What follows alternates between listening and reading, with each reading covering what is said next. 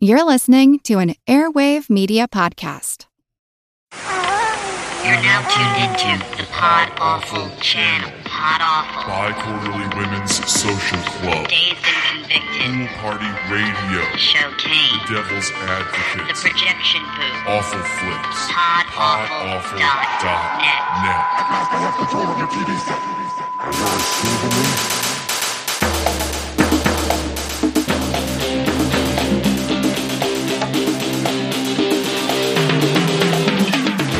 Support for the Projection Booth podcast comes from Stitcher Smart Radio. Now podcast listeners can access the latest episodes of the Projection Booth and thousands of other podcasts on the go without downloading or syncing. Stitcher instantly delivers episodes of your favorite shows to your mobile phone. Stitcher Smart Radio can be found in the iPhone and Android app stores or on the web at stitcher.com slash booth. Intruder entered through kitchen sliding door. Nationwide victims. Yeah, this is Will Graham of the FBI. One killer. This is what the subject's teeth look like. Have you ever seen blood on the moonlight well?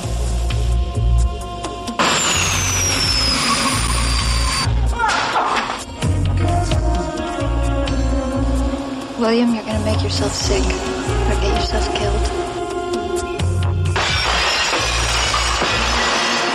Multiple trails. Just you and me now, sport. One hunter. I'm gonna find you. Damn it. FBI agent Will Graham. Manhunter. Welcome to the projection booth. I'm your host, Mike White. Joining me from a maximum security facility is Dr. Rob St. Mary. Would you care to leave your home phone number or um, maybe a pack of gum? We're also joined this week by our fellow Geek Juice contributor, the mysterious Mr. X. Hello, folks, and thanks for having me. And I'm here to deliver absolutist comments about this film because if one does what God does enough times, one becomes as God is. This week we're looking at the 1986 film from Michael Mann, Manhunter.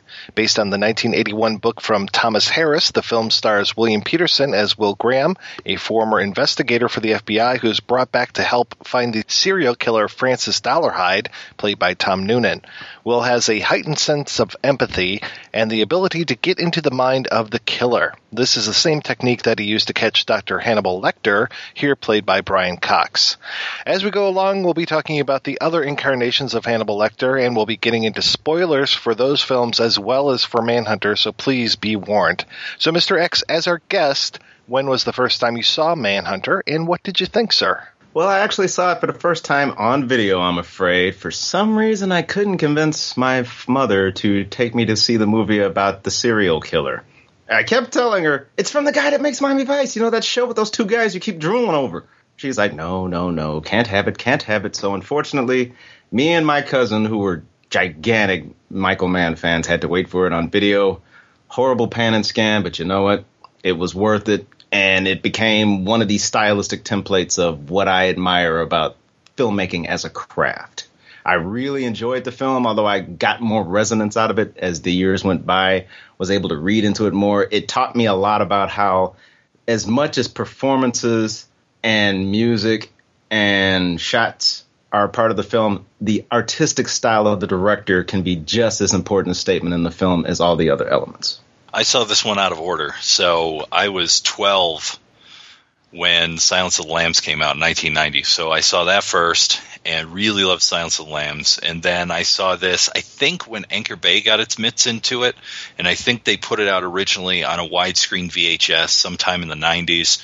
And then they put out the director's cut and the theatrical cut uh, double disc limited edition that I watched this on again. So I've had it for many years and I've seen it over those years. And I have to say that for me, it's kind of this battle, and we'll get into this later, between Manhunter and Silence of the Lambs for which one I like better in terms of the uh, the Thomas Harris films.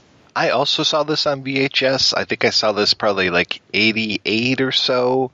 Really enjoyed it. I enjoyed just how quiet it was, but it seemed to just um, kind of put its hooks into me and uh, stayed with me for a long time. Then when Silence of the Lambs came out, I was working at the movie theater at the time, and everyone was just so gaga about Silence of the Lambs. I'm like, you know, there's a first movie to this, right? You know that this Hannibal Lecter character shows up in another movie, right? And he's played by Brian Cox, and everyone's like, who's Brian Cox? And I imagine today, if you talk about Brian Cox, you're still probably going to get some quizzical looks. You might be able to relate some people to him through some of the X Men films or the Bourne Identity films or the Red films, but still people are going to be looking at you kind of cockeyed, but uh, you mentioned Anthony Hopkins to people and they'll know exactly who he is. So, but let's talk a little bit more about the plot of Manhunter. It's a fairly simple plot, really, when you break it down into its absolute core. I mean, it's Will Graham being talked into coming back into the FBI by his kind of mentor, Jack Crawford, who shows up in the rest of these Hannibal films. And he's kind of torn between getting his head back into this horrible space that it was in when he was hunting killers before and enjoying his life down in Florida with his wife and adopted son. Well, maybe adopted, maybe just kind of a stepson, or maybe I, I don't know. Do you guys think that he's the kid is supposed to be Graham's son himself. I, I, think he's supposed to be kind of Molly's kid and, and son by proxy. I kind of got the impression he may not have been a son by birth simply by the casting of the two blondes with uh, peppered haired uh, Petersen.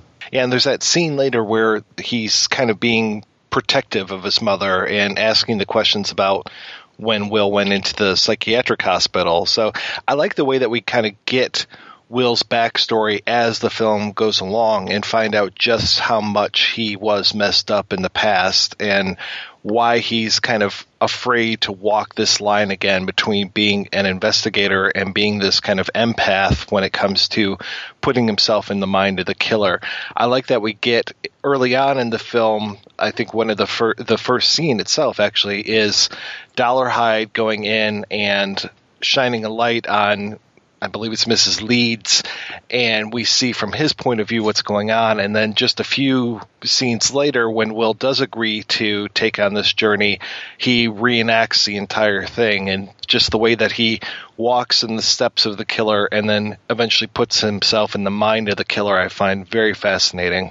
It's become a cliche now, but at the time, that becoming the killer, getting the killer mindset was kind of new it's something we're very, very familiar with between the influence Manhunter had on a whole generation of filmmakers. It's almost like a 70s anti hero in a way. And that's what he's trying not to be. He's trying to be the 80s good dad. But the character himself is kind of walking that dark line. And yeah, the way he was able to, like, that recreation sequence where he sees in a way what he perceives that the Tooth Fairy is seeing, I thought was fascinating and also showed yeah, he get he slips into this skin so easily that he's scared that he can't get back out. I think that was actually the tagline of the movie. Once you get inside the mind of a killer, make sure you can get out or something like that. A lot of the character of Will Graham is actually based on a real person in parts. The guy at the FBI who started the profiling unit back in the early 70s is a guy by the name of John Douglas. And I interviewed him, and he does a commentary track, I believe, on the Criterion version of the Silence of the Lambs DVD and Douglas talked about how he was able to catch criminals and specifically murderers looking at certain things that were left around scenes, certain places specifically where the wounds were on people. And I remember when I interviewed him because he gave a lecture when I was working up in Saginaw. He had given a lecture in Midland as part of this lecture series, and he was talking about how if someone has trauma to the face and upper neck area, that that's someone taking it out on the persona of that person. That someone who is an intimate who would have known that person, and he goes, that's where you want to look for someone who was close to them. He goes, if you're just a random, you know, you're just killing a random person, it doesn't really matter, sort of how you do the job. But if you're going to, you know, pummel someone in the face, you know, repeatedly or knife them and you know, and take it out on on their actual persona, then that's that's a big clue. So he would go in there and he would open these files of these murders and they'd be like how did you figure these out? And he goes it's right here. You know like he would sort of explain the psychology of scenes and the psychology of um, of, of the wounds and whatnot. And so a lot of that stuff that thomas harris uses i believe uh, in the books for the character of will graham and then later some of the other uh, characters in, in the later films in the series comes out of the work that John Douglas actually did, setting up the profiling unit. Yeah, his book Mindhunter is absolutely fascinating, where he talks about kind of his whole career in the FBI and just that he was able to look at things from the criminal point of view instead of from the cop's point of view. Some of the, the things that he talks about seem like they're fairly simplistic today, but then there are so many things where he'll talk about a crime that he has gone to see and then the profile that he creates based on the crime scene and just how close he gets with so much of this and he tries to explain that it's not magic that it, there's nothing supernatural about this that he has a logical way that he constructs this persona of the criminal based on all the things that he's seeing at the scene, and it is just absolutely wonderful. He's also one of the first guys to go into prisons and interview serial killers and get into their mind that way, both through questionnaires and then just through one-on-one uh, questioning, which is kind of similar to what we see with the Will Graham character interviewing Lecter, and more specifically with the Jodie Foster character interviewing Lecter, the Clarice Starling in Silence of the Lambs. So it's it's interesting to see his influence on this. And you're right, he he does have the commentary on Silence of the Lambs, but he definitely he and Thomas Harris had had many conversations before Harris wrote um, Red Dragon. Mr. X, you had mentioned the idea, the way that this film is shot, and really, I don't think that you can separate the way that the film is shot from what is happening on screen, what is happening with the plot. There's, it's just tied together so much. I mean, you can get a director where it just feels so plain and you're not necessarily even paying attention to what's going on. And then you can get other directors where it's so ostentatious that you're being pulled out of the story because of the way it's being almost over directed i'm thinking of like a, a bryan singer at times. But here the two really go hand in hand. And even from the beginning, some of these shots that we see are just so lovely. I mean, the the way that it's framed when Jack Crawford, the Dennis Farina character, is talking to Will Graham, the William Petersen character, at the very beginning, and they're sitting on this log in front of the beach, and you see the Farina character his back to the audience, and he's just kind of silhouetted there as he's talking to to Petersen. And then just a few shots later, you get almost the exact same framing, but it's him also with his back to the audience, uh, Farina's character in the same position, and then he's talking to Graham's wife's uh, character, Molly, and it's just interesting to see how he's the two scenes are accomplishing the same thing. He is trying to talk these people into or placate these people, trying to get what he wants, and I love that man is is framing these things the same way, and the colors. I love the use of the colors in the film, especially the cool blue scenes that we get with Graham and Molly towards the beginning when they're in bed together, and just the the use of color and the use of the framing and everything is just so gorgeous. I mean, even when it comes to these horrible uh, murder scenes, they're still filmed so beautifully. The the way that when Graham goes into that bedroom the first time and turns on that light and we see the red everywhere from the blood, it's still just this really gorgeous scene. And I love the way that it's framed when Petersen is looking at the crime scene and it's just this stark white wall behind him, just with, I believe, a vase of flowers to the lower right hand corner and it's just you know so stark but it's great because we should be paying attention to him and that's the only thing in the frame that we have to pay attention to and i i think that man does a really wonderful job of of using his style to tell this story. You know what it really reminded me of in terms of the lighting is that the film is very bright for a movie that's supposed to be a crime film, serial killer, thing like that. You would think, and we'll talk about this later. A lot of really, I mean, gothic elements, really dark, like deep shadows, things like that. It's not that. As a matter of fact, as I was watching this, I was more reminded of Dario Argento's Tenebrae, which is white walls, really bright. It's like the almost negative of what you would expect in a, a crime film or a horror film in that way. I was very appreciative that when he came into the bedroom, yes, it's a little dark when he's going up the stairs, but when he gets into the bedroom, he actually turns on the light. And that's one of the things that always gets me when I'm watching like these crime procedural shows, such as a CSI, which I know we'll also be talking about later, where the detectives are going into these crime scenes and they're using flashlights, and it's like, did they cut the power to this place already within six hours? That was the was the electric bill not paid? Go over and turn on a fucking light. What is your problem? Oh, you know exactly what the problem is in moments like that. The director wants to be able to shoot with the flashlights, catching all the the ominousness and having those light trails. Whereas man, he's already he already knows that he can make the mundane fascinating visually. I distinctly remember on was it the Anchor Bay one? But they had an interview with his visual consultant. I think his name is Gusmano Cesaretti or something like that, who was hired specifically to figure out color schemes, to figure out particular framing opportunities, to figure out he he kind of had overreign over like almost every other department. Like he would explain to the set directors, this should look like this, this should look like that. These color choices are the ones we'll use. And this is a man trope because people who know Miami Vice know they had some unwritten rules about that show for like the first three seasons, no earth tones. These are like specific choices man makes. And man is also one of those directors who I feel in his head, he's telling the whole movie without dialogue. The dialogue and everything else is just accentuating his story that he's telling you visually. He's almost a silent filmmaker, minus his incredible use of music, of course.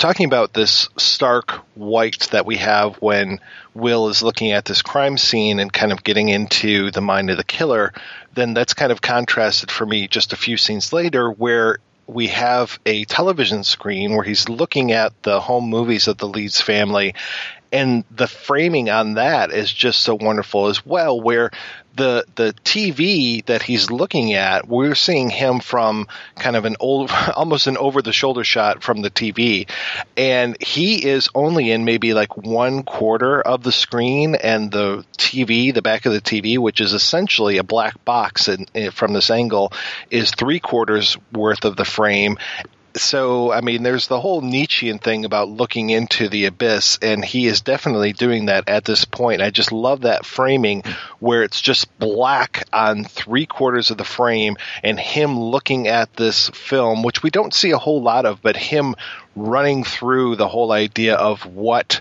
happened when Dolarhyde was in the killing scene, what happened when he was doing this, and just the way that he talks through what must have been going through the mind of the killer. What are you dreaming? That's something you can't afford for me to know about, isn't it?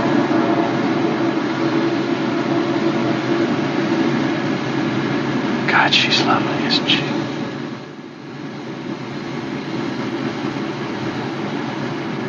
It was maddening to have to touch her with rubber gloves on, wasn't it? Found talcum powder on her leg. But there wasn't any talcum powder in the bathroom.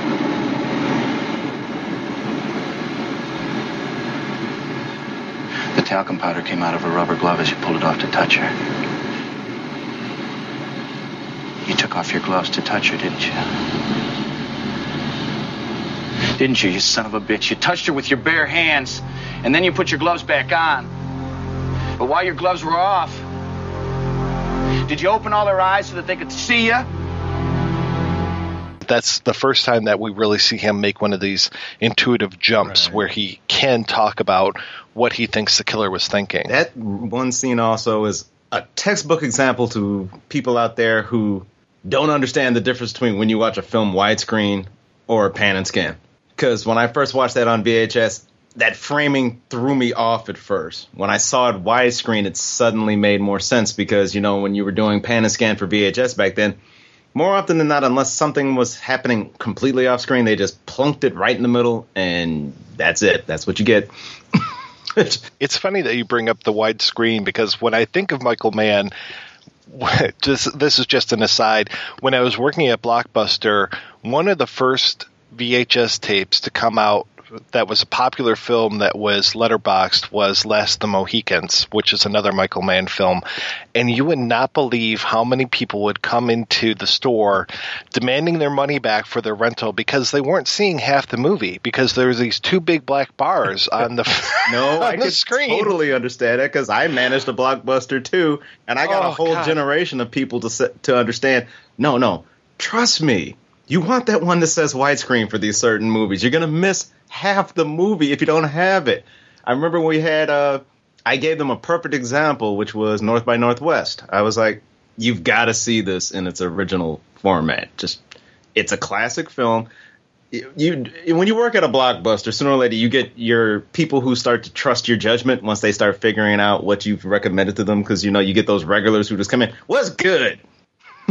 after a while, they start picking up on certain cues. You start picking up on their cues.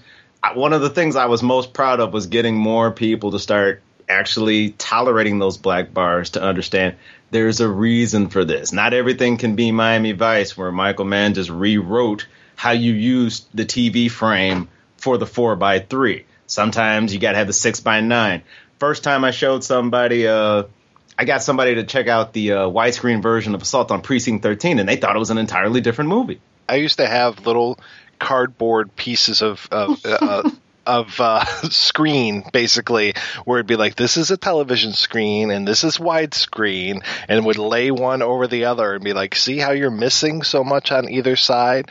So yeah, it was uh, pretty interesting I there. for So those 32 inches on my TV. I want to use them all. exactly. so yeah, man's use of the widescreen is definitely in full effect here, and just he has so many of these interesting ways that he's framing stuff, and I love the way that he has frames within frames, and I guess we should probably talk about the way that. Uh, Hannibal Lecter is shot in Oh, here. I mean, there's I mean, there's so much.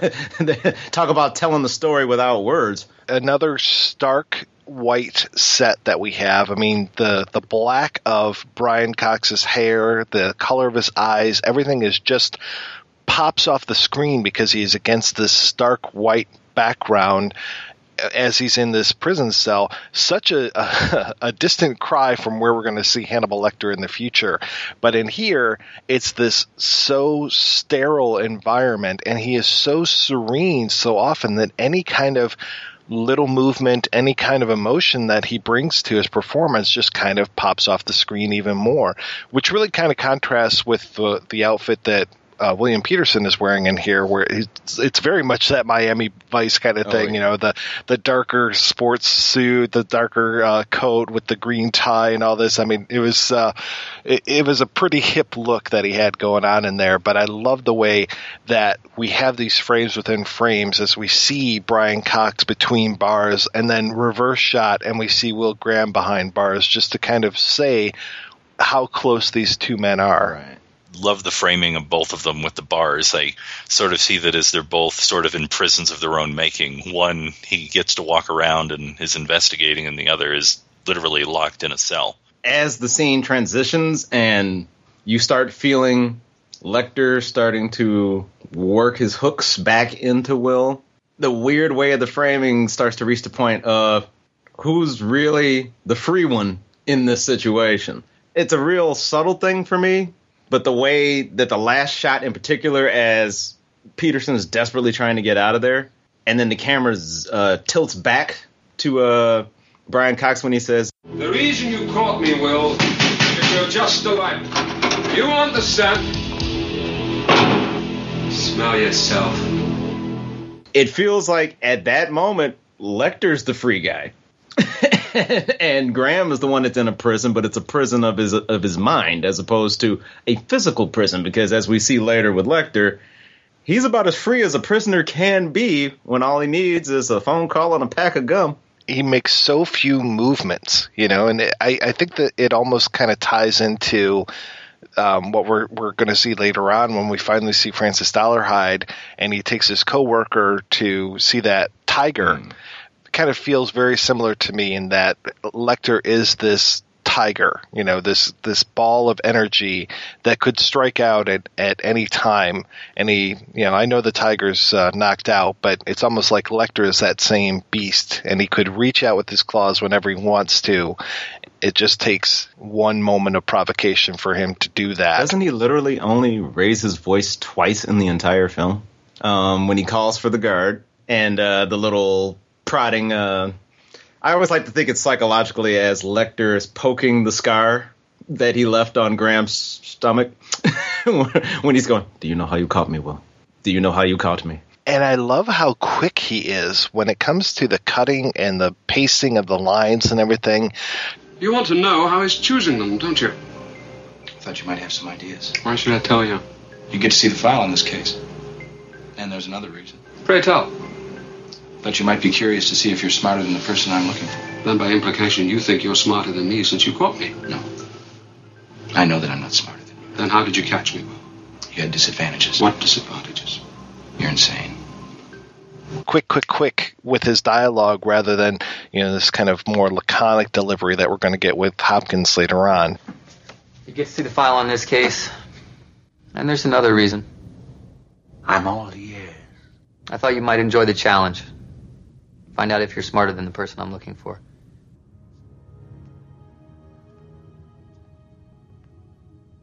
Then by implication you think you're smarter than I am.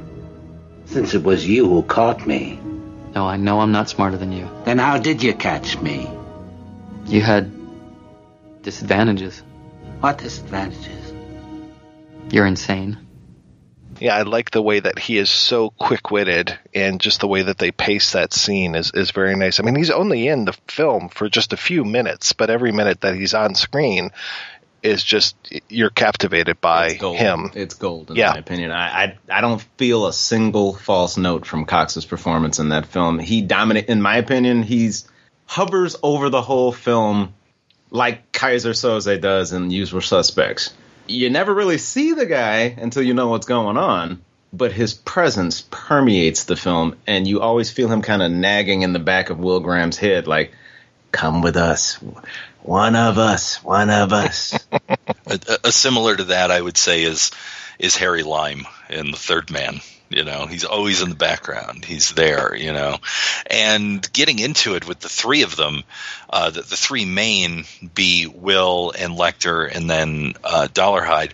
To me, there's a th- th- there's a similarity between the three of them because they seem kind of hollowed out when you just look at them. When you just look at how they they, they interact and how they balance off for example, Will's wife or Dennis Farina at times. I mean, I, I think that he has a little bit more latitude, uh, William Petersen's character, but there seems to be this hollowness that there's something in there that's missing or there's something in there that's gone, and just sort of. Um, how they how they work that as opposed to being I think what you see later in films is that the serial killer is is more agitated Well, we know what led to that, but I think that comes a you little know, later. like like like John Doe in Seven. If we're going to bring up Seven, I mean, there's there's this agitation there. There's not this hollowness that we get in this film, and I and I think that that may for some people be a bit of a turnoff because they're just kind of like it's so subdued. Now, I do think in that case, it's also the case of in that in Manhunter in particular,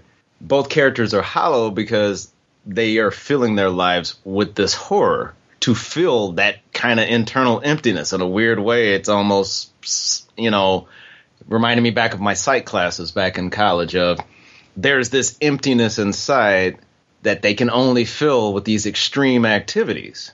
You know, Rob, you brought up Tenebrae, and there are definitely moments in here that remind me of a Giallo. There are also a lot of moments that remind me of like a policier where we have, I mean, so much of the first hour of the film is the hunt for the killer. And we don't really see, other than like I think we see some hands right around one hour and mm-hmm. five minutes into the film. Not in black gloves, but they, we do see hands And really, so much of this is this police procedural, and I love that we get the way that we follow Will and his thinking and everything, and just as he's picking up these little clues and trying to put them together. And I, I kind of feel that European vibe. I mean, of course, we've had investigators in American films and uh, in other world cinema, but I think that some of the Italian and French films really kind of played an influence on this. Of course, we had the Italian uh, cinematographer on this film, but it felt like just that style of storytelling kind of really comes through. Because even if you go back to Thomas Harris's Red Dragon, Dolarhyde is through the entire book. You know, it's almost like a one chapter to one chapter where it's Graham and then it's Dolarhyde. Whereas with with uh, the film, we don't get Dolarhyde. We have his presence very much like you were talking about Harry Lime. We don't get that meeting between Joseph Cotten and Orson Welles until so far into the film. In this case, we don't get the confrontation between Graham and Dolarhyde until the very, very end of the film. But I like that we have this off screen figure who is just looming over everything through so much of it. And that to me, that makes his reveal so much more powerful to see who is this person who is basically torturing Will Graham on the other side of it to finally see who this Francis Dolarhyde character is. And we don't get the psychology of Dolarhyde a whole lot. We don't necessarily know what made him into what he is today, but I kind of like that. I like it more that we don't understand who he is. I mean, we've talked before on the show about the whole um, the discussion of Norman Bates at the end of Psycho and how that just kind of cuts the legs out of the film sometimes.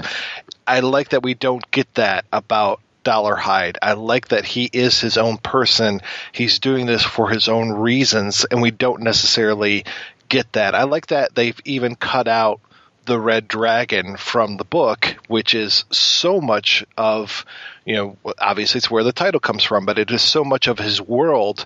And they were going for that. I think they shot every scene with Dollar Dolarhyde with the dragon tattoo and without it, and that they chose to go without it.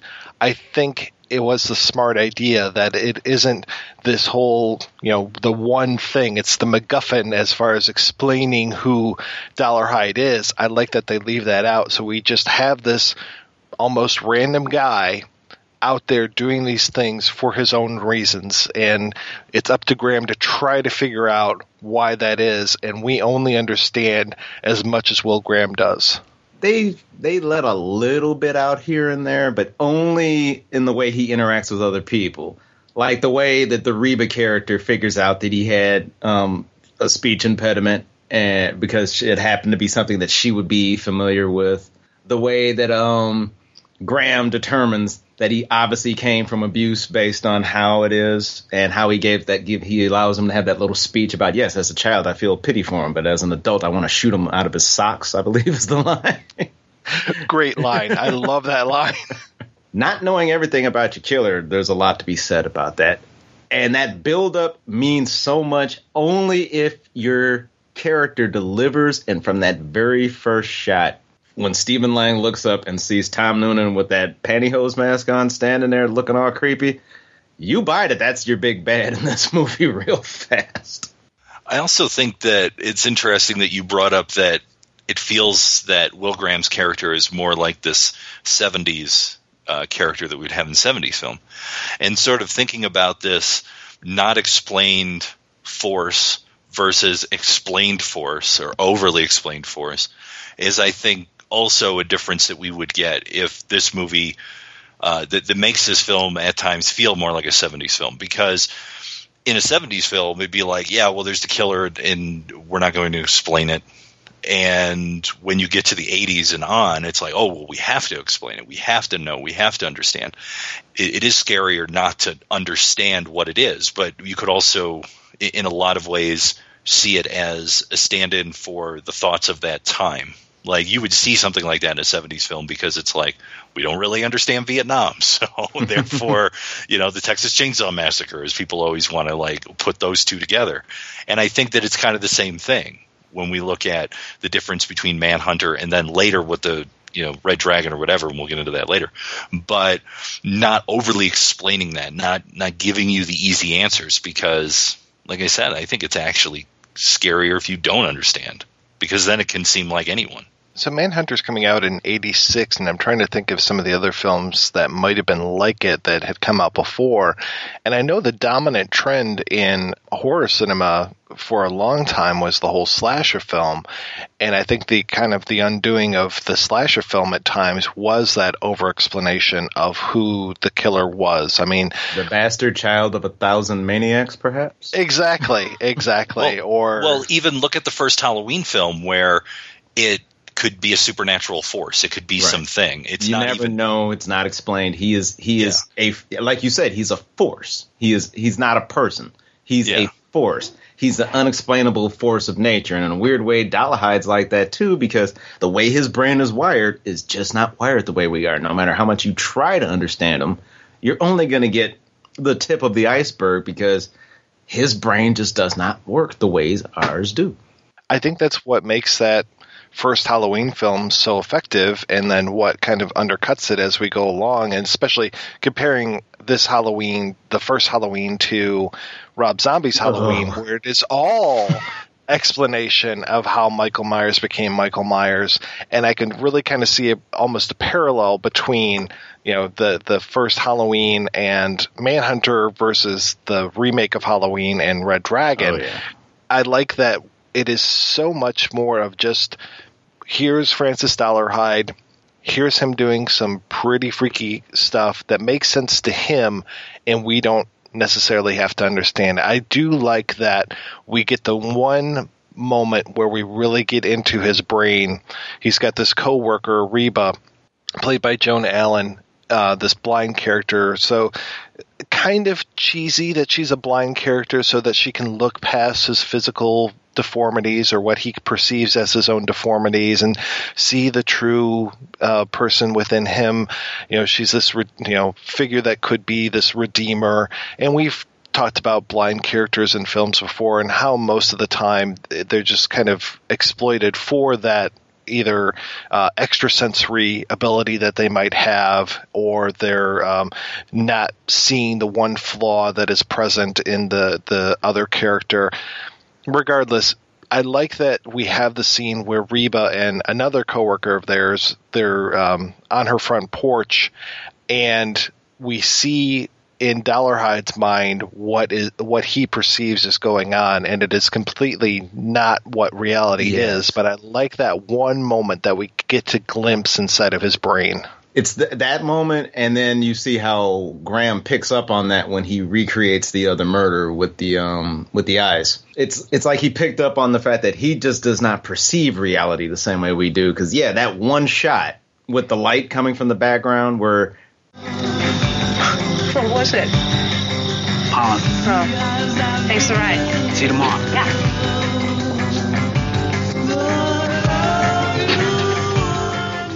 But for that one moment, Dollar Dolarhyde sees his one chance of a normal life, a one chance of of filling that hole. Remember what you said about hollowness.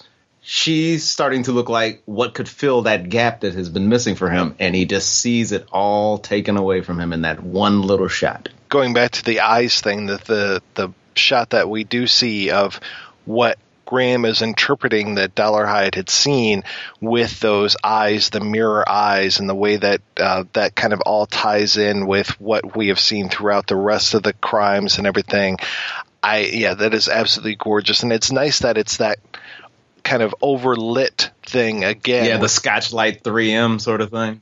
Yeah, I miss that so much in movies now. It's always CGI now. Yeah, and it was great. It was a great practical effect, and then kind of overdone it, the same way that the light is too much that's coming from behind Reba and the coworker as well. Did you also notice that's the one that could be for some people take you out of shot in there, but I think it perfectly works to let you know that we're inside Graham's head. He pulls a shot that I'm sure Spike Lee must have saw once, where he's moving forward without walking, very subtle. I'm not sure if they're doing the old dolly back zoom in trick or not, but the background is shifting away from him as he starts to come to his epiphany about what happens to Dolarhyde when he's in this moment.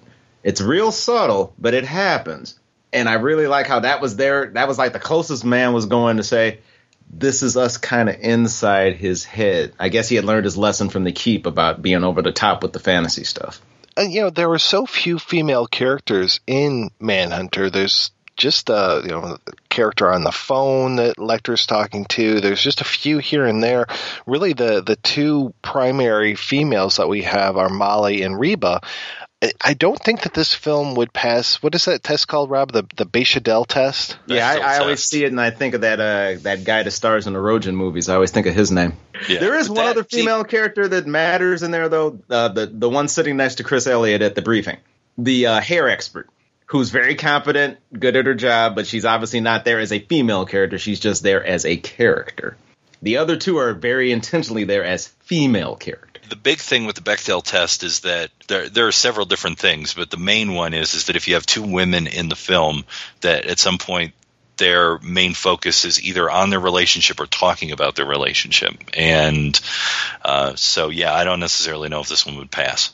It's the 80s, too. Uh, and at the time, if I recall, Mann admits he was a He Man, chain smoking, coke sniffing maniac. So that might have altered his perception of women just a little bit. Yeah, you mentioned Chris Elliott, and it is so funny when I was watching this again just recently, sitting down watching it, and the wife is like, "Is that Chris Elliott?" I'm like, "Yep." Sure enough, and it's like he just kind of shows up out of nowhere. It's just like, what? Imagine how crazy it felt at the time. At the time, he was only known for Late Show. I mean, the late late night with David Letterman. You would never even consider him as someone in a dramatic film. But then I remember this is Michael Mann we're dealing with. How many people did he cast against type on Vice? including Yeah. Chris Elliott, who Yeah. was also on Miami Yeah, Miami was Vice. also in Vice. But they, he went, hey, that guy that does that song, yeah, let's make a whole episode about his song, and let's hope he can act. hey, Leonard Cohen was on Miami Vice. and he only spoke French. I have to admit that I never really watched Miami Vice. Oh, you're missing out on a lot. It's a bumpy ride, but you can see Mr. Mann's fingerprints all over that show. I did try to watch the movie version of it. I'm sorry, I can't hear you. I saw it at a drive-in, so basically I saw like a couple white things moving across the screen Yeah. every now and then, and the rest was just black. Oh, that was that was like when I first saw Blade Runner at a drive-in. Oh Yeah, that was not the best way to be introduced to that film. no, I can't. No. But yeah, Vice. Actually, the symbiosis between Vice and uh, Manhunter is is there in a lot of subtle ways too, not just the fashions, but the the same kind of care that Vice did on a TV budget was Mann doing it on a big screen budget. There's a lot of crosstalk between some of his favorite actors. Obviously, Farina once again being in there. And man, I'm sorry, I love me some Scott Glenn, but to me, Jack Crawford has always been Dennis Farina. His no nonsense approach. He's the he's the realist. He's he just wants to get this case done. All that other crazy freaky shit freaks him out. He doesn't care about that. He just wants to save these people. He lets and he will use whatever is at his disposal to make it happen, even if it's kind of destroying a friend's life. Some of Farina's non-verbal stuff is so good. Like when the uh, Atlanta cop is talking to Will Graham about the the wounds that Lecter inflicted on him, and just That glare.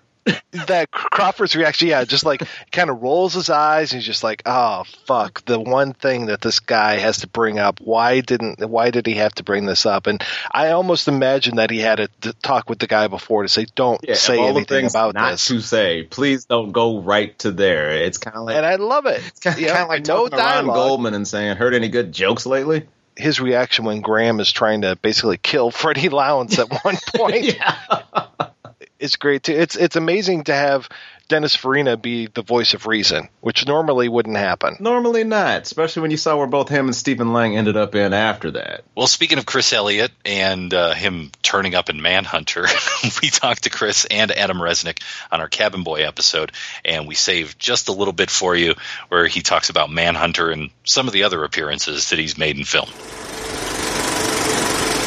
Uh, would you mind if we asked you a couple questions about Manhunter? Go ahead, Adam. You, I don't mind. Go ahead. You're asking Adam, right? I've never So, Adam, the one thing. I've been feelings for party. Michael Mann. uh, hand that one to Chris. But I mean, t- Uh, the funny thing about that is just Michael Mann and uh, James Cameron not quite getting who Chris was how he would kill the scene once it was in the theaters. But you t- you, you talk about that, Chris. Well, yeah, I mean they, I mean, well, I, I mean James Cameron, I guess knew who I was because he, you know, because I actually auditioned for that for The Abyss, and and uh, but but Michael Mann, I don't think did. He had no idea. That was a casting person cast me, and it was just you know I came down. I had this big beard. I was like you know twenty, I don't know, five or something, twenty six. You were the guy under the seats too. That's that's yeah, and I just had, I had this big beard, and you know I was supposed to be a FBI agent with this, and uh, you know this twenty year old with this big beard, and uh, um, I remember that they I remember that day of shooting that they the makeup person said, "Oh yeah, um, Mr. Mann said that um, the beard can stay, but he wanted you just to um, clean up your neck a little bit because I guess I had some hair on my neck too. So they gave me a razor." And I it, seriously, I think it was like the first time I had ever shaved, and I, I didn't you tell I, me like, you didn't know about beards that you were supposed to trim them, and that's why you. No, I did. I had. I thought that they just sort of self-trimmed themselves. I thought they just kind of like it depend, you know, each person grew a beard, and they just, you know, depending on that person's personality, the beard would groom itself. And and and but I so I I remember like shaving my neck and just like cutting the crap out of my neck, and uh they had to and and then they had to like put Bactine on it because it started to like you know swell up and get you know infected and and bright red and they had to put like makeup on it and and stuff in that scene. And uh yeah I felt like a like a I you know back then I was doing these things believe it or not even though I I was pursuing outside projects they were purely for stuff to come on late night with to come on and sit down and show a clip and make fun of with Dave. They they weren't. I wasn't. I don't think I was really thinking I'm going to have a career in movies when I did Manhunter. I think I was thinking, oh, this will be really fun to show this clip on Letterman and tell him, you know, and talk about being on a movie set and stuff like that. That'll be a funny segment. And uh, that was certainly, you know, the case with The Abyss when I did that, and uh, um, any other like movie that from that time that I that I did, and then I guess slowly I started, you know, I, I guess when I did CB4, you know, that was I knew well I'm not going to come and make fun of that. This, you know, Chris Rock is, you know, he's a fellow comic actor, and and uh, I'm doing this because you know the part's funny, you know, and and uh, I think that's when I started like thinking, oh, I'm a comic actor, I guess. Um, but but those early things, especially the things that weren't, you know, like even the TV stuff, like doing the Equalizer or Miami Vice, those were all like just kind of like you know things like oh this will be fun. Yeah. You know and it was like being in you know when GQ had a story on me and Dave showed that you know and it was funny because it was me this dork dressed up in really nice GQ clothing. And so uh you know that's how Tiger Beat? about yeah, and Tiger Beat stuff. When you did Tiger Beat, that was, well, that's why I think Manhunter.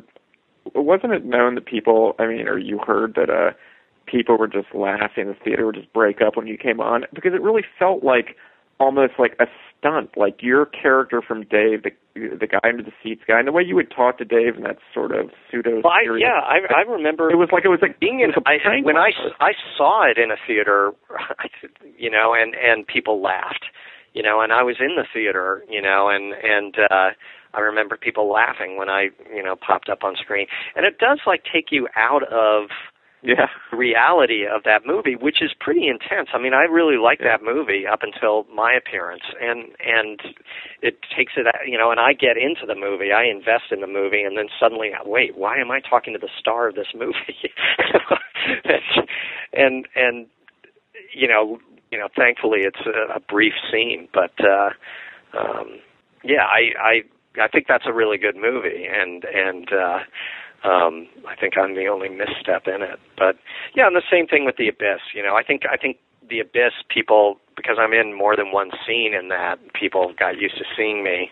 Yeah, they buy it. I they think, you know start to buy it, but but uh, um, you know the story about the Abyss is that that final scene um, you know, when uh, you know this uh, we're all on on the boat and we're you know the alien ship is rising up from underneath the the boat um, and these part of the ship is starting to break the surface. And we we all had nothing to look at. And and uh, James Cameron told us all just to look at, at this one spot and follow it up with our eyes and and to pick a reaction. How would our character react to it? And all the other guys on the ship reacted you know scared and and terrified the all the you know naval guys and all that. And but and I decided to act kind of giddy and happy and and think it's cool that this thing is going up.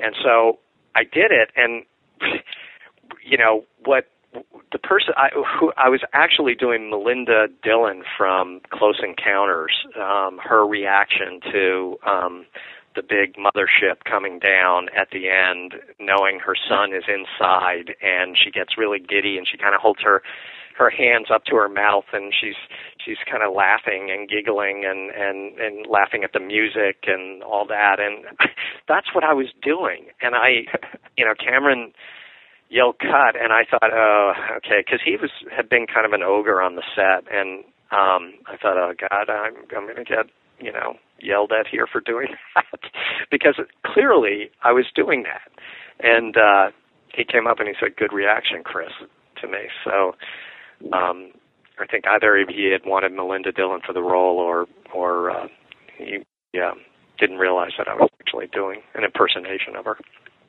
And that's what gave you the confidence to do Cabin Boy.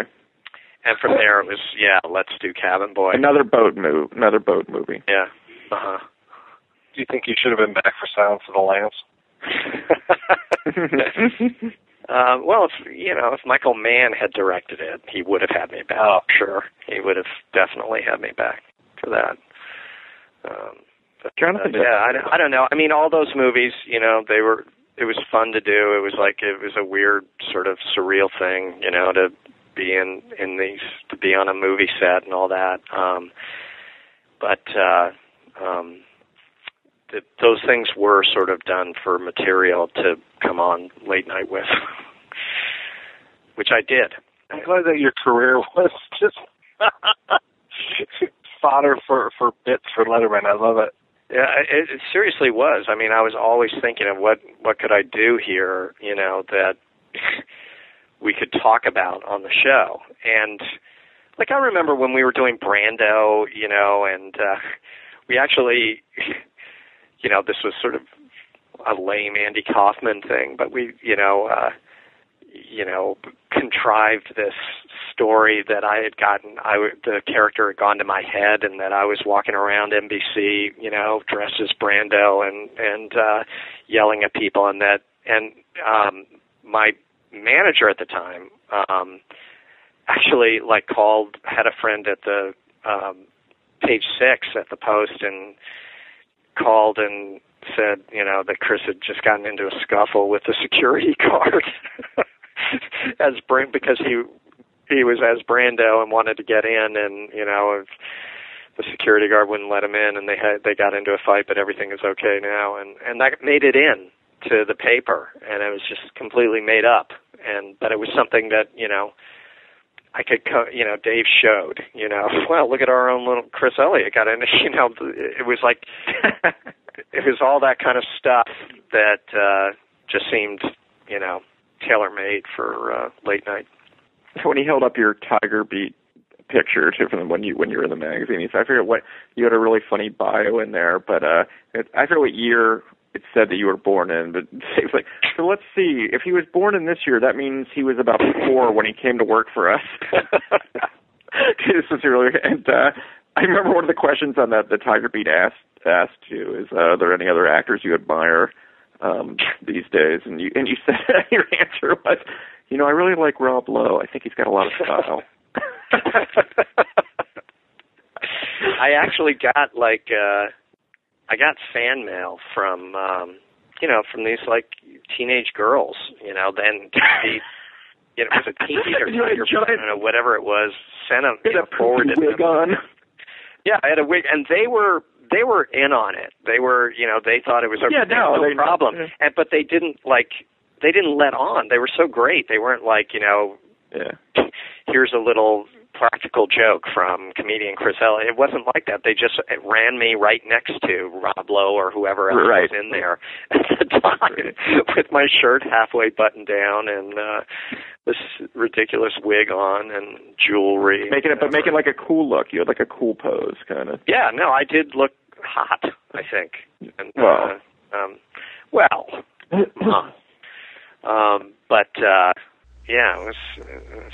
Well, I, I remember like I think Dave pointed this out was like uh, in my scene in Miami Vice. You know, I'm supposed to be a friend of Don Johnson's, and that you know that he had met me in in Vietnam in Pleiku, and which you know I think would have made me like you know 12 years old in Nam. you know. Just that you were in Nam at all is. yeah, the fact that I was there. I don't remember that Dave asked you on the air about that. I, I vaguely remember that. Either that or Yeah, I think he kinda- asked myself, and just, Yeah, right, you know. So I was actually ten years old in Vietnam, Dave. Thanks to Chris Elliott and Adam Resnick for coming on the show. You can hear more from the interview on our Cabin Boy episode.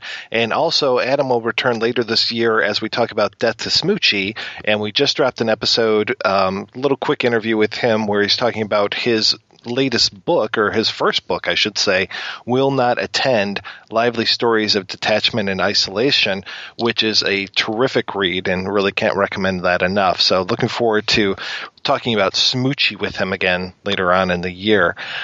I guess we should probably talk a little bit about some of the differences of the different versions of Manhunter.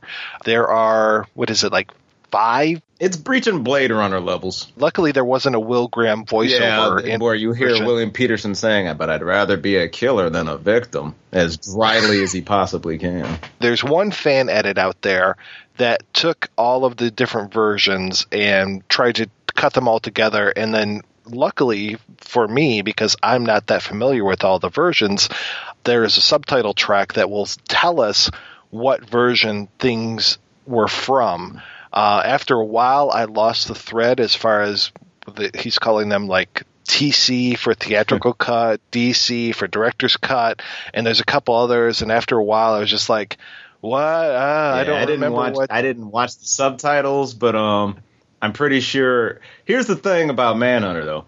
I had the original film so locked into my head that every time a new version came out, I instantly knew when they added new stuff. From the first time I heard Lecter lean in and say, "A layman, a layman," I was like, "Oh."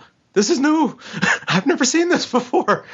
They're- cut Lecter footage out. What the hell was Mann thinking? And then I realized, well, maybe it wasn't Mann. He did do this movie for Mr. De Laurentiis, who, who of course is one of the most hands-off producers you're ever bound to have. Yes, we've talked about Mr. De Laurentiis several times on the show, and just how uh, how interesting his relationship with uh, filmmakers can be. Yeah, especially when we're talking about the the Dune episode. Did you even know that uh, this particular film is what held up Sam Raimi's Army of Darkness? Oh yeah, Be- because Dino was like, "No, I own this movie. You don't get to. I need money for Silence of the Lambs. Also, when Monkey died, people gonna cry." Ah, sorry, I just love that quote forever. De Laurentiis and his legal problems definitely did a lot of interesting things to Hollywood, and still some things that are felt today. I mean, um, we'll talk a little bit more about the Hannibal TV show, but apparently, since MGM put out Silence of the Lambs, those characters are locked in a different universe than. Uh, or some of those characters are locked in a different universe than the characters that were in Manhunter and then subsequently Hannibal and Hannibal Rising.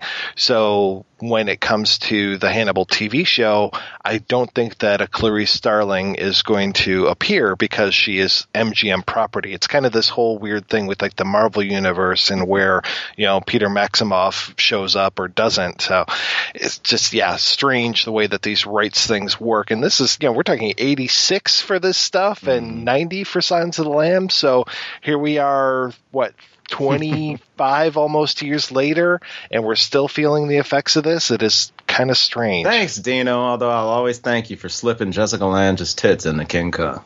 So, what did you guys think of the different versions of Manhunter? Why were some of the things cut, in your opinions, and did they really kind of add anything? What what changes were there that might have made a difference? Well, I have this two disc limited that uh, Anchor Bay put out, which is the director's cut and the theatrical. The director's cut's only a couple of minutes longer, and from my memory, it's not huge changes compared to the theatrical.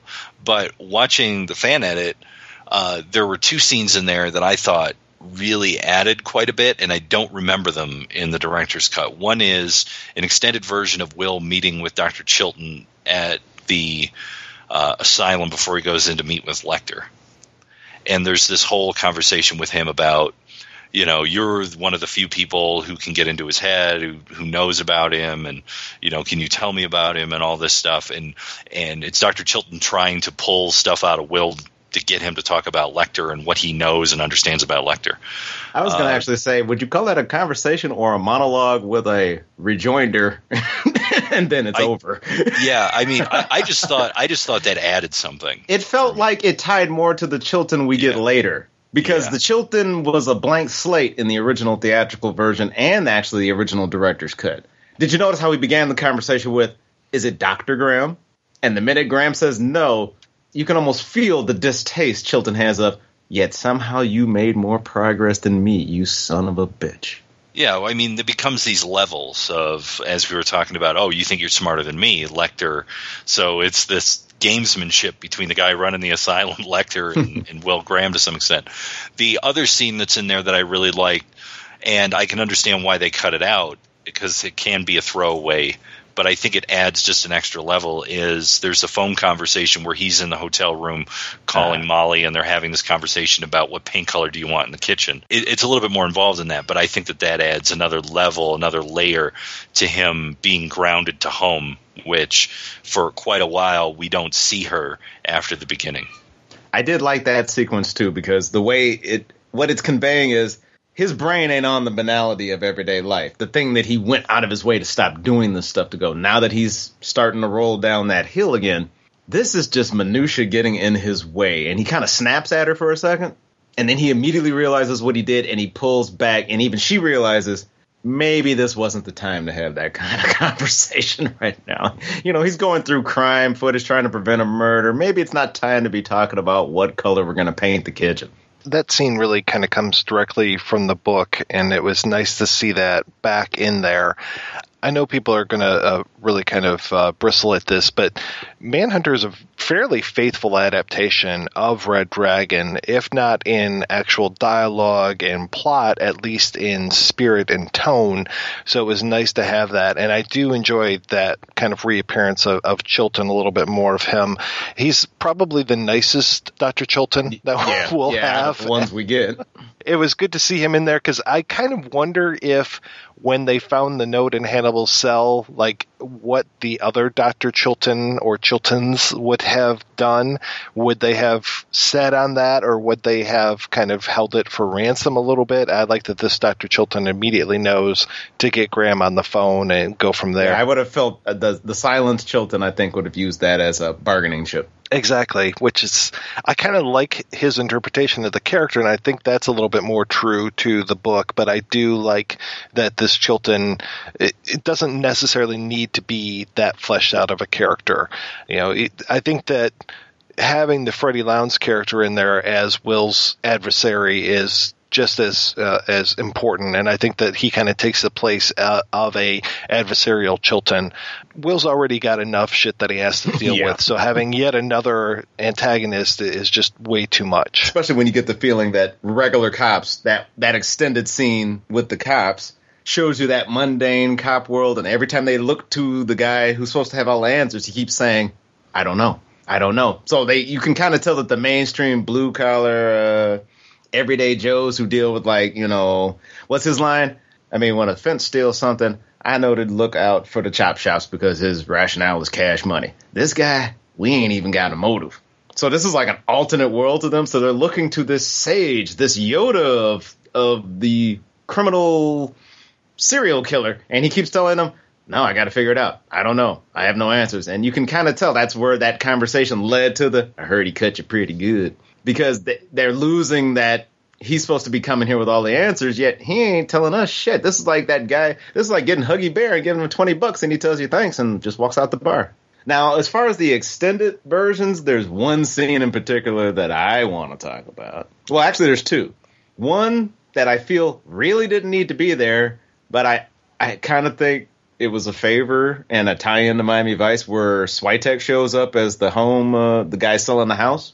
Totally unnecessary, in my opinion. It doesn't provide any information we didn't already have, and I kind of prefer the harsh cut from the creep out on the plane to the Shriekback song playing in the yard because that's such an amazing sequence. It, it it actually feels like a speed bump to me, but I think that was because they were cool and he put them in the movie and he wanted Miami Vice fans to go, "Hey, look, it's Switek playing somebody else."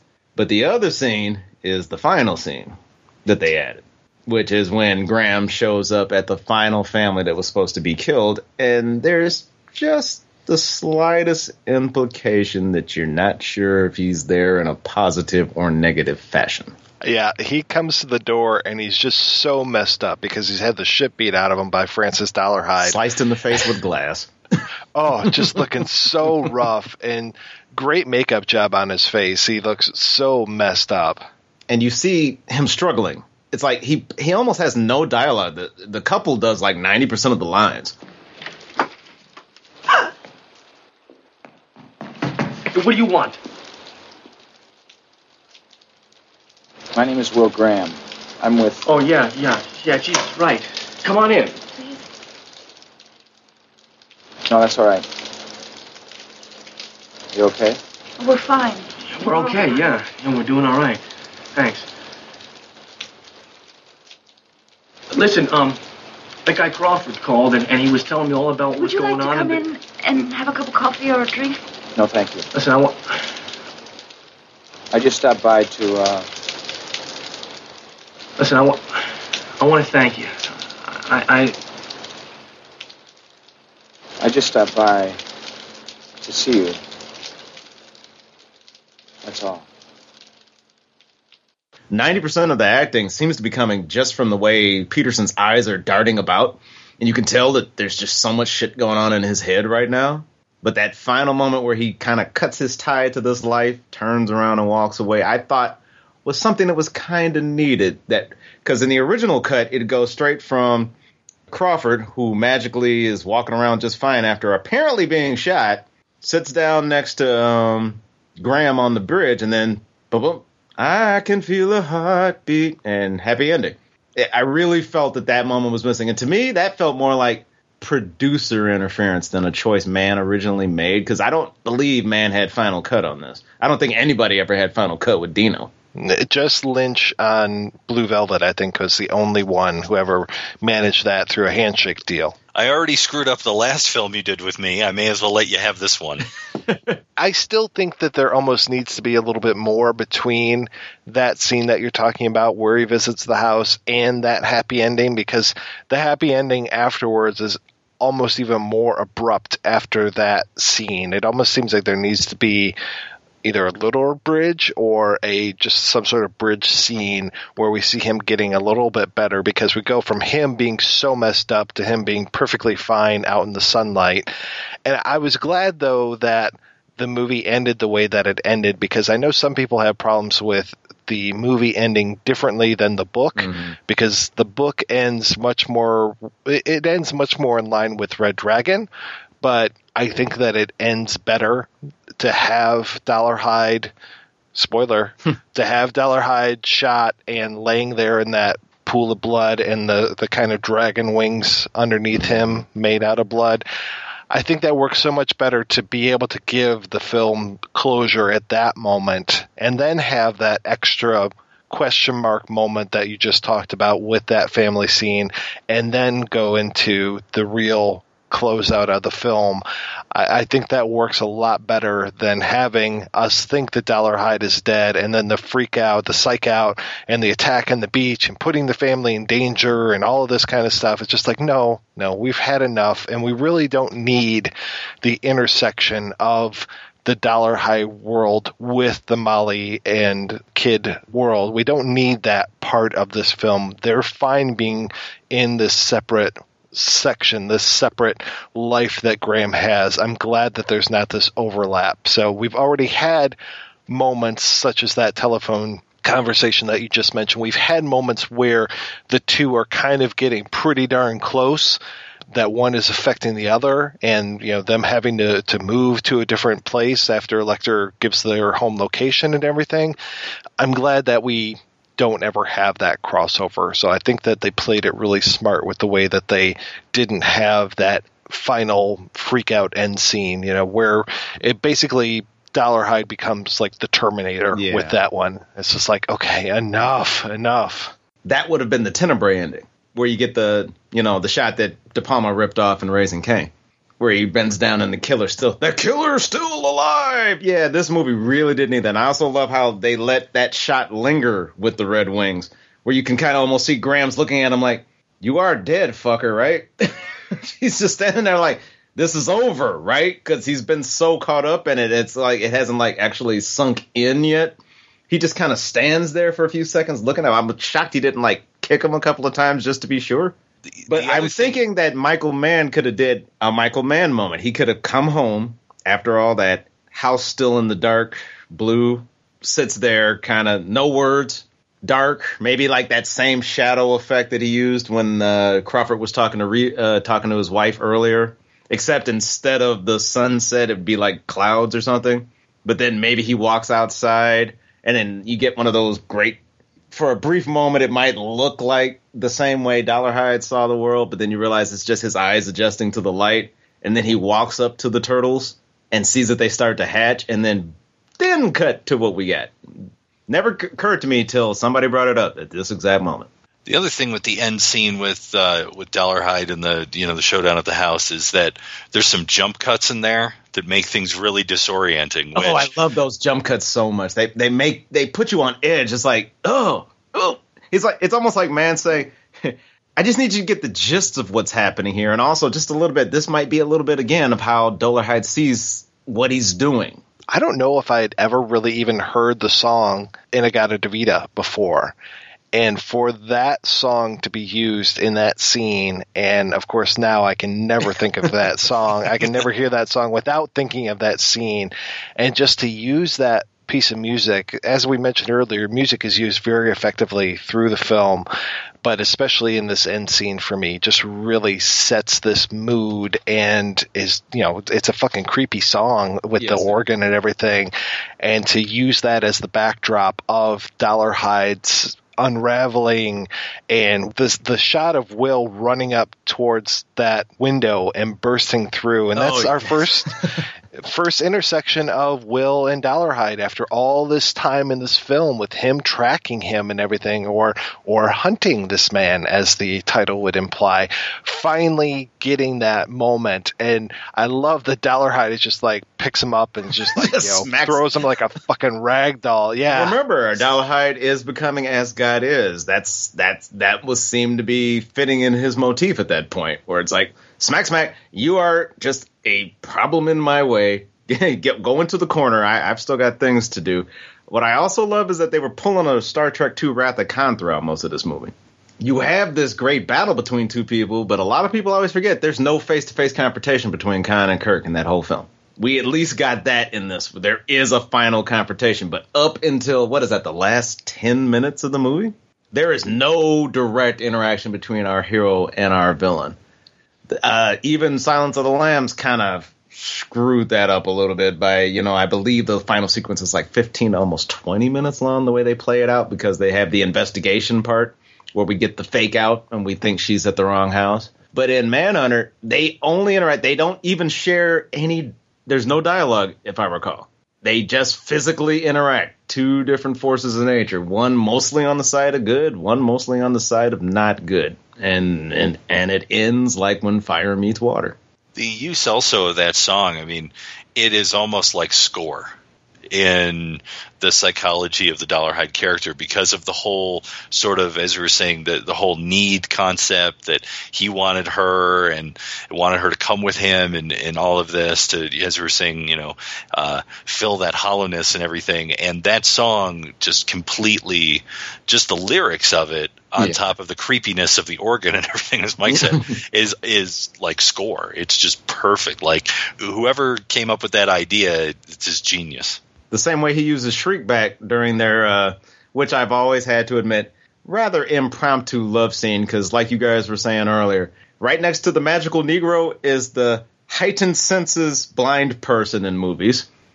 She she senses his sexual attraction watching his next victims and just pounces him.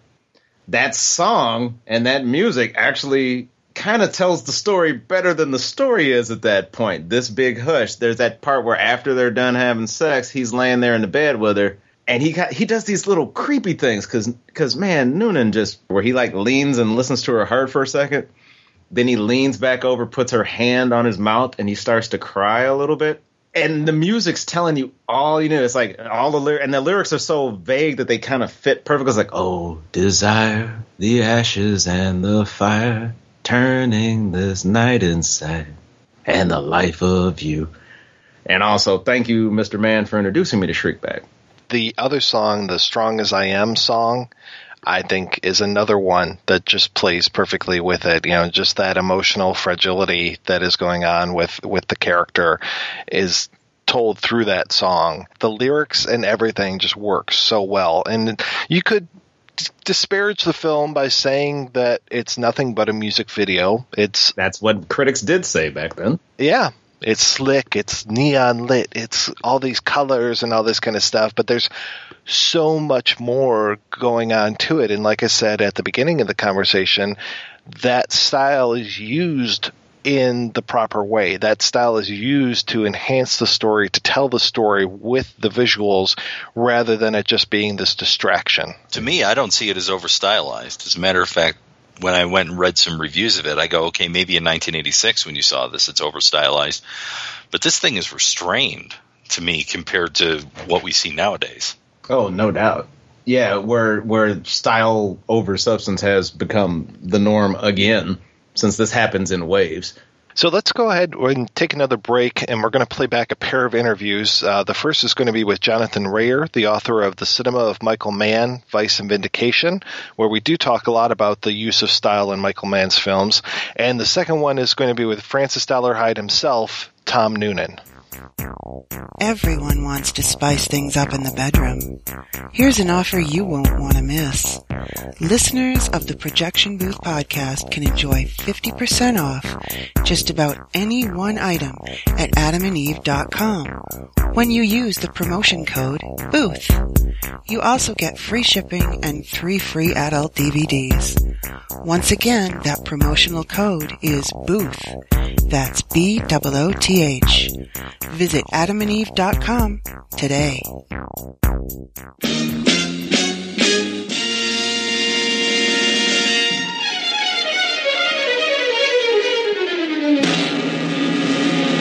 It's the Daily Grindhouse Podcast. I got your boy hanging. You no business born insecure junkyard mother. Starring Dr. Freaks. Am I the only one who is concerned about the naked woman tied to a bed? Johnny A-Bomb. I put out the trash. Joe Cosby. Softcore picture? You just said softcore picture. And Warhawk Tanzania as Warhawk Tanzania. You do not come to my turf talking about busting ass. When it comes to cinema, we talk the cream of the crop while scraping the bottom of the barrel. Find us on Stitcher, iTunes, Facebook, and of course on dailygrindhouse.com. The Daily Grindhouse Podcast. Because you deserve it. Movies need only three things badasses. You tell me who you want done, and I'll do the hell out of it. A chick with drive who don't take no jive. Boobs. Do you know that the female breast, known to be the source of life since Eve, can be deadly weapons. and body counts.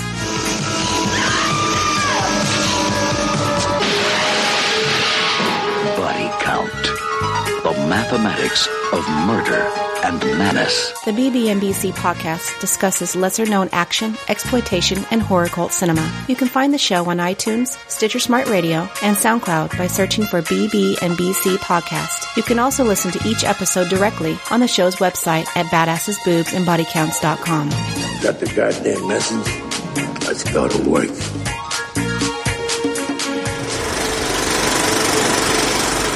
Tell me a little bit about you. It seems like you've been very interested in naval history and especially the cinema of Australia. Now, my PhD, I, I studied Peter Weir, and that got me interested in Australian cinema. And that's, uh, that's where I started doing that in the early 90s. And so, for the first, I suppose, 10 years or so, I suppose, of my teaching and research, I was working on Australian and then to a certain extent New Zealand cinema. I had a lifelong interest in, in naval history and, and war films, and so that that was a kind of a sideline, which eventually I thought, well, I might as well make that a, a, a proper area of, of writing as well. So, so I suppose about 2005, 2006, I started doing that more concertedly as well. Um, but I suppose at, at heart, really, I just um, I'm I'm interested in the films that um, that I'm interested in. So I, I tend to write on, on whatever comes along, which I think is which is fascinating and, and, and worth the attention. So, um, in terms of the Mann Project, I've been watching his films. I, I suppose actually Manhunter was the first one that, one of his that I saw when it came onto British television sometime in the late 80s. Um, when I was still an, an undergraduate student studying English literature and, and film in tandem at that stage. And, and I was aware of the of the novel and saw the film on, on when it was shown on terrestrial television in, in the UK, and thought this is a this is a fantastic this is a fantastic film, um, but never really thought any more about um, about Mann's. Uh, didn't see anything else by him until um, Last Mohicans came out, whenever that was, 1992 one of the people that I, I credit in the book is a friend of mine who's a, a, clinical psychologist, a, a, family therapist, and he and I had lots of conversations about the, the psychological aspects of, of Manhunter and the the, um, the sense of life meaning and the questioning of life meaning that runs through all of Mann's films. And so, out of lots of conversations with him and out of teaching Mann's films on lots of courses at different universities I worked at, came came the desire to finally put it all together and, and, and make a book out of it. So that's that's where that came from. That um, I think that's why it turned into a, a, project, much like the, the Peter Weir project, to write a book about uh, a single director's output. So, when it came to writing about Mann, how did you kind of want to go about things? How did you uh, attack the project? That's a good question because I think I had I, I knew pretty much the the films. Well, I, I, knew my approach to some of the films, which were the ones which I, I felt were the, the, clearest in, in terms of their genre der- derivation, and that was um, Heat and Thief and Collateral and and things like that. The, the crime films, the crime and, and policing films, were the ones that which I, I, felt closest to, and which I'd I'd written a little a little article on years ago, just to look at the way in which um, he'd adapted aspects of crime films in the past. What most what most people come come back at you with, I think, when you when you talk about Mann's films in, in classrooms or with students or with, with colleagues, is either being put off by or being being captivated by the, the visual style. And so I, I, ended up deciding that I had to do a, um, a, section of the book on just on Mann's style, and that led me to think about again all the other filmmakers that I, I admired and I could see were contemporaries or, or influences, people like particularly like Scorsese, and so out of that grew a, a, sense that actually about a quarter of the project, as it turned out, one of one of the four chapters of the book had to be about Mann's style, and instead of it being um, the kind of the add-on after I discussed the genres and the discussions of motivations and characterization and masculinity and all of those things, actually, the, it, as it turned out, the, the style chapter came first, and that's why it's, it's first in the book in the end, because I think it's it's it's impossible to, to read the films without considering all of the intricacies of style that are there. So, um, actually, far from being a kind of an add-on, or in some cases of, of people's readings of Mann's films, a, kind of a barrier. You see the the razzmatazz of the style as a, as a bit off-putting. Actually, that's the way in. I think you have to see the way that his his style has developed and the balancing of the TV and, and film careers uh, in order to um, to to really get a sense of how meaningful and, and aesthetically cohesive his films are. You know, you talked about the crime films, and that definitely is quite a through line with his entire career. Yeah. What do you see as far as some of the outliers, like The Last of the Mohicans or The Keep, some of these? Actually, I mean, again, I, having seen Manhunter first, and then having a kind of a lull, and, and then and then when Last of the Mohicans came out, thinking, oh yes, I've got to see that. I've got to see the the, the, next, the next film that had come my way by that by that guy. Actually, I thought, although it's although it seems, I, I suppose this is this is what you do when you when you study a, study a director. You're in, in, in terrible danger of, of normalizing everything and saying everything is, is the same or everything is consistent. Um, the things that I liked most about Mohicans were again the sense of an erosion of, of clear dis- distinctions of good and good and bad or or right and wrong. The greatest departure, I think, from Fenimore Cooper's novel that Mann makes, and again, this is, is related back to his, his work on what is a, um, a classical um, a classical Hollywood 1930s screenplay, is the recasting of, of the character of Magua not just in a kind of a, a, liberal correction of the treatment of Native Americans, but actually in making him a direct opposite, and in another sense, uh, exactly the same as Nathaniel. Somebody else who's who's lost, somebody else whose whose family is is or loss of family is is the defining aspect in his character, and where Nathaniel is, is made, I think, um, separate and independent and, and, and self-righteous to a certain degree. Uh, Magua becomes marked and tragic and, and um, um, almost sort of self-destructive. Uh, so they are they are essentially the, the same character, just the same as, as you see in, in Heat with um, McCauley and, and Hanna. They are opposites that are also the same. And I think um, when I wanted to, again, when I wanted to turn around and, and um, put Last Mohicans in, in the book, although it's um, morally and, and kind of psychologically the same, the thing that interested me and the thing that I wanted to do differently about that was the sense of, of it as an American Western, as an American romance, and the sense of landscape and the domestic. The, the domestic scenes at the at the start of the film, I think, are extraordinarily touching.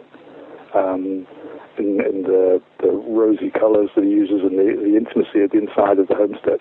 Um, and that, I think, um, is again, uh, the, the, it's, it's that area, it's the, the family and domestication and all of those things which are most in danger in, in that environment. Yeah, that was one thing I found very fascinating about your book is how you kind of grouped Manhunter, Mohicans, and Insider all in this yeah. uh, chapter of endangering the domestic. Yes, I don't know. Was that? Did you think that was um, too much of a stretch? No, I don't think so at all. I think it worked really well, and I, I really kind of appreciated how you tied the three together. Yeah, I think The Insider is, is again. I think The Insider is a, is a fantastic film because of the way in which it it it confronts this idea of of the incompatibility of professional um, professional morality in a way, or prof- sort of self self respect, and the obligations of, of the domestic, the, the commitments to family, and the fact that um, you can't you can't honour them both. It's absolutely impossible to honour them both, or at least it's impossible in, in Mann's universe to honour them both. I think. When it comes to Manhunter, the one thing that always kind of strikes me is just how many different versions of it there are floating around. Yes, Did you kind of have to track all those down? Yes, well, I, I've, I think I, I, I ended up looking at about three different ones. And again, I didn't appreciate when I first saw Manhunter on television in, in this country that actually the, the version that I saw is is different from both what's seen as the American theatrical release and the American director's cut. And I tried to talk about that a little bit in, in the book because I think it, it is it is a fascinating um, divergence. The the version that I saw first, and, and therefore the kind of the version that I I prefer and have in my head is is markedly different. It has one or two uh, omissions uh, like the scene between um, Graham and Molly before the stakeout. That's that's missing from that version. But equally, there's the extended uh, dialogue between um, Jack Crawford and Graham, where there's this, this again where Graham um, articulates this sense of his ambivalence towards the character. That yes, he will yes he will pity this pity this man who's who's grown out of uh, an abusive childhood, and yet at the same time he'll have to kill him, and he he won't he won't shrink from that. And the the fact that you can hold both of those contrary views simultaneously, that's articulated very clearly in, in this version, and is, is strangely absent from the others. So. I was curious. You were talking about the the two characters in Mohicans, the two characters in Heat. Yeah. Do you see Graham and Dolarhyde as kind of being the same person, Yeah. two sides of the coin? I think that's true as as well. I think um, one of the curiosities about Mann's film, I think, is is how little you see of Dolarhyde in comparison with the other. With the, the, the other version of Red Dragon, but also with the, the versions of the, the Lecter films, there's so much time lavished to, uh, on the, the serial killers and so much um, revelation of their background. But Mann jettisons that. There's there's next to nothing of of Harris's novel uh, in terms of the background to Dolarhyde that makes it into Manhunter at all. And so, what you see from what you see of him really is only his his methodology, and then you see Graham figuring out the motive. And because it's Graham articulating the motive, the, the scenes that stand out in Manhunter, I think, are the, re- the repetitions of the visits to the, the, the Leeds house crime scene, and the fact that it's uh, it's Graham who works out what is going on in Dolarhyde's head when he's there. And so I think again, it's um, the, the sympathy and the, the uh, uh, synonymousness between the two characters is is is, is made very clear. We touched a little bit about the Mann style. Do you still find when you're talking to people that that is kind of the barrier to entry with his filmography? Obviously, I've been talking to um, students and teaching Mann's films now for quite a while, I suppose. Since I suppose I put them started putting them on courses at, at the university I've worked at since the about 95, 96, about the time that Heat came out. I started putting Mann's uh, films on my courses, and um, at that stage, students were um, aware, I think, of, of the Miami Vice thing and and how uncool Miami Vice TV was. Um, now it's a bit more distant, I think, and so. Um, students actually, I mean, I think uh, this always happens. You know, generations of students um, have seen different things, or, or haven't necessarily seen the things that you think they've seen, and so the, the conversations always always vary. Nowadays, I think um, students have seen things like um, Collateral and have seen um, Public Enemies, um, but are not familiar with, with Miami Vice, the, the television series.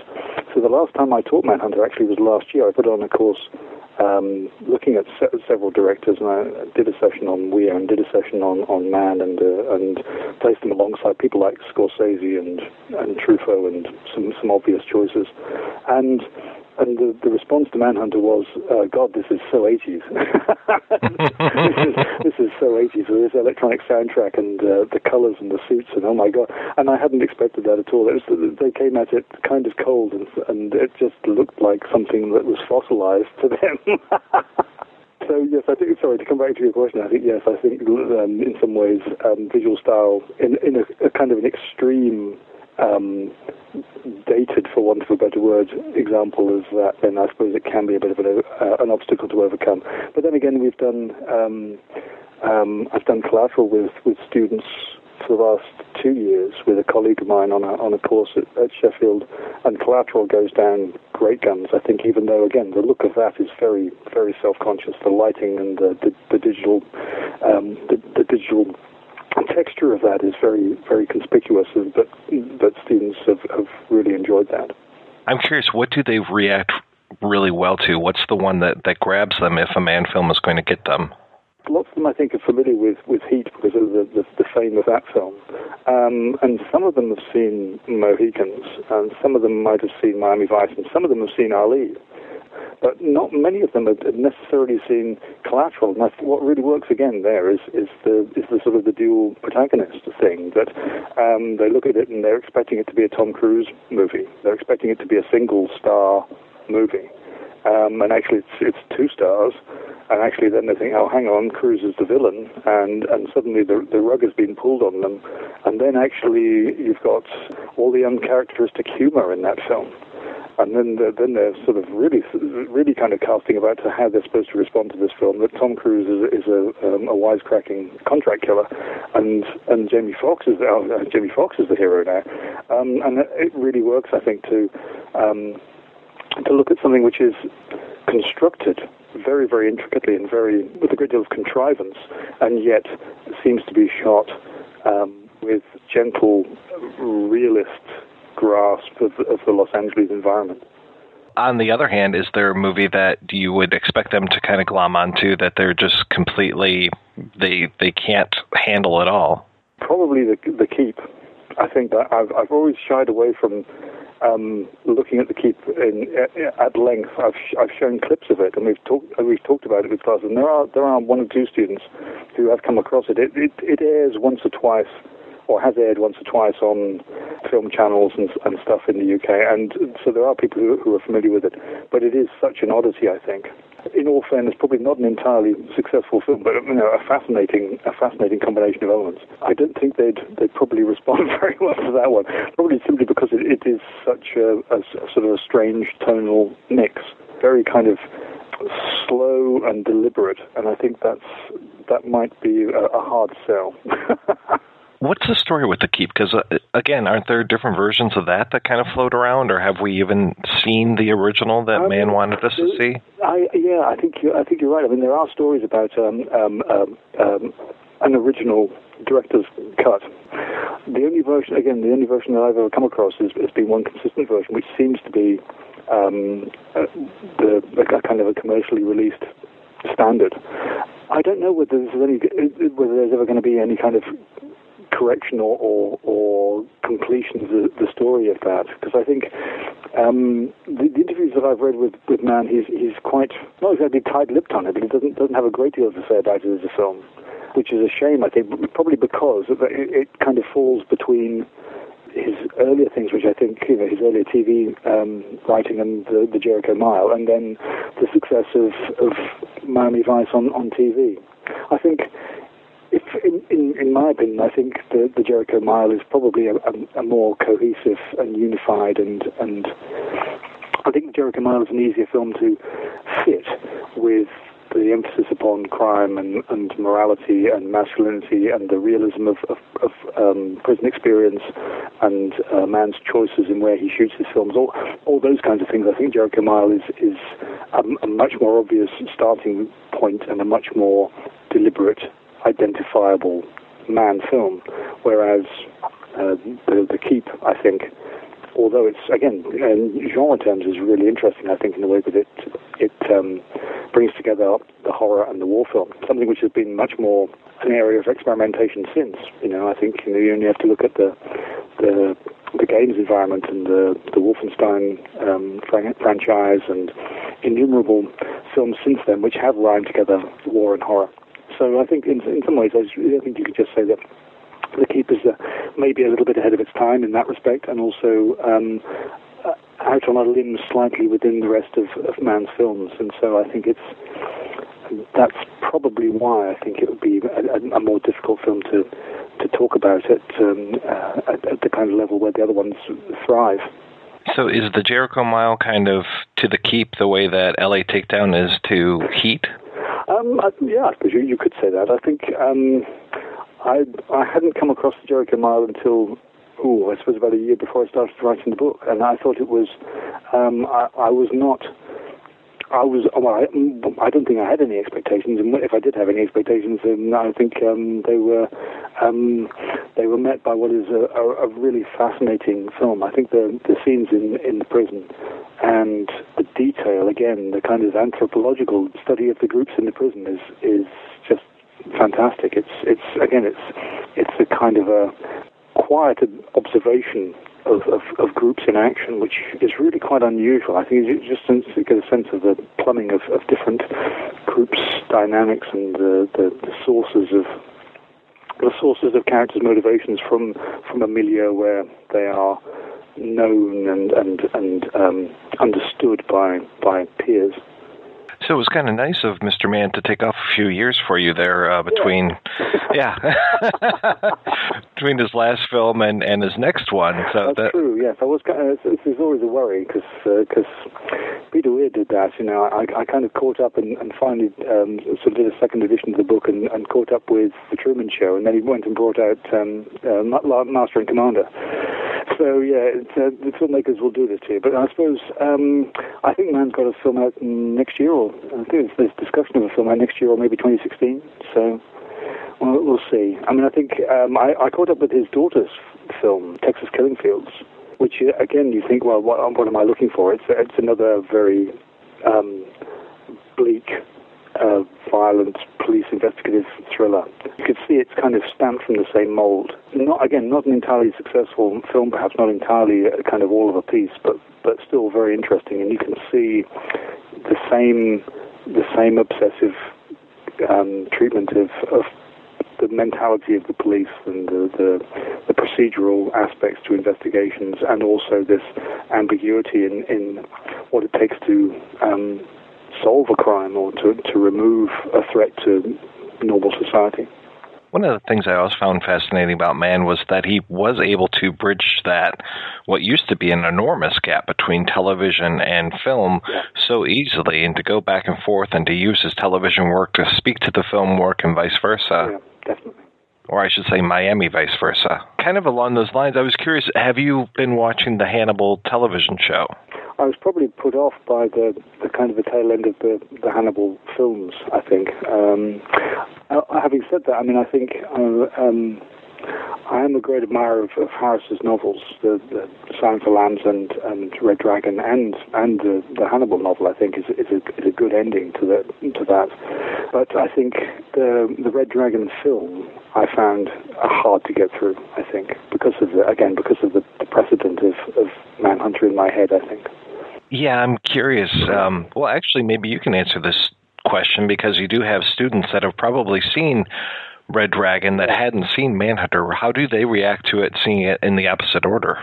Well, one of the, one of the curious things I think, which which came out of it actually, are those those students who mm, had had seen Red Dragon, um, but then hadn't seen Manhunter. There's a, a kind of a third connection, which I think is again, one one which I was aware of, and I wasn't sure that they would be aware of, is, is the casting of William Petersen in the CSI series, because uh, the um, the Gil Grissom character is is has some of the same kind of background to um, um, Will Graham, and I think.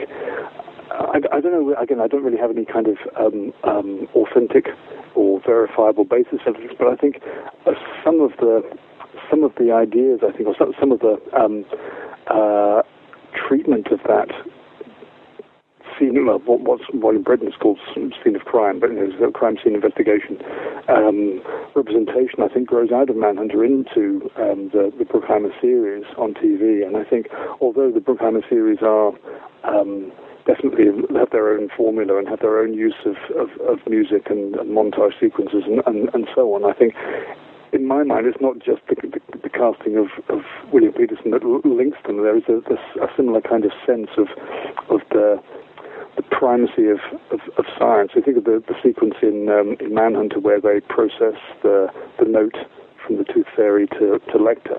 That seems to me to be a, a, a kind of a deliberate um, source for the way that CSI has has, has, has gone in, in well 20 years later nearly, but you know, certainly 15 years later, in its treatment of, of forensic science. No, I totally get that. When I was rereading the book recently, there's a uh, part uh, in uh, Red Dragon that talks about how he had written some paper on uh, bug uh, entomology, and I was just like, "Oh, wow, this is." That's Yeah. yeah. and then even just the similarity of the names and everything too. I was like, okay. Yeah it's um, yes, I don't know. You have to, have to try and track down whoever whoever conceived of the series alongside Bruckheimer and see exactly how honest they'd be about um, Harris as a as a source. I think. Um, I think you know that that's the whole bug thing. The the the, the science of, of decomposition and, and dating, or sort of timing of the time of death from from insects is is too much of a coincidence. I think. What are you working on now? I've got oh a, couple of kind of things which I'm I'm hoping to, to bring to fruition.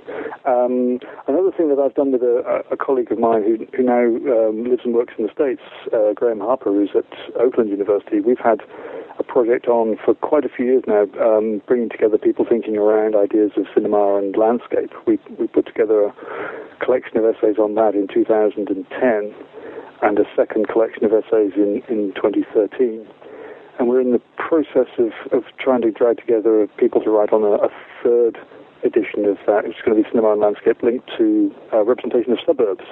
So again, there might be some crime films in there, um, but um, yeah, pictures pictures of the suburbs in, in cinema. So that that that will hopefully come together in the next year or two um, as a third cinema and landscape um, edition.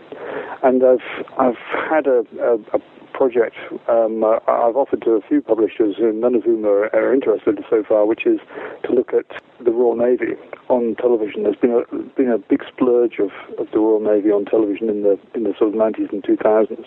But again, I, I go back to my own uh, youth and, and childhood where there were several celebrated documentary series on, on the Royal Navy in the 1970s. Um, and so I wanted to do a, a kind of a, an historical treatment of the way that um, the Navy's uh, public image has been explored on, on the TV. Um, there's, there's a very good book that was published by the um, U.S. Naval Institute Press about Hollywood's relationship with the American Department of Defense, uh, and particularly the Navy Department and, the, and, and their manipulation of their image through some very canny deals and some very canny um, um, arrangements with filmmakers. And obviously, again, you've got the, the um, examples of that right up to the present with um, with um, Top Gun in the 80s and Crimson Tide in the 90s, and, and all different examples which have which have gone through. But there isn't anything really sim- similar for the um, for the MOD in this country. Um, so, and particularly the Navy as, as, as, an area of my interest. So I'm hoping to get that on its feet and, and um, explore that. I've written little bits about the, the, Navy on television and in film before, but um, to do a, a, concerted study would be would, would be good.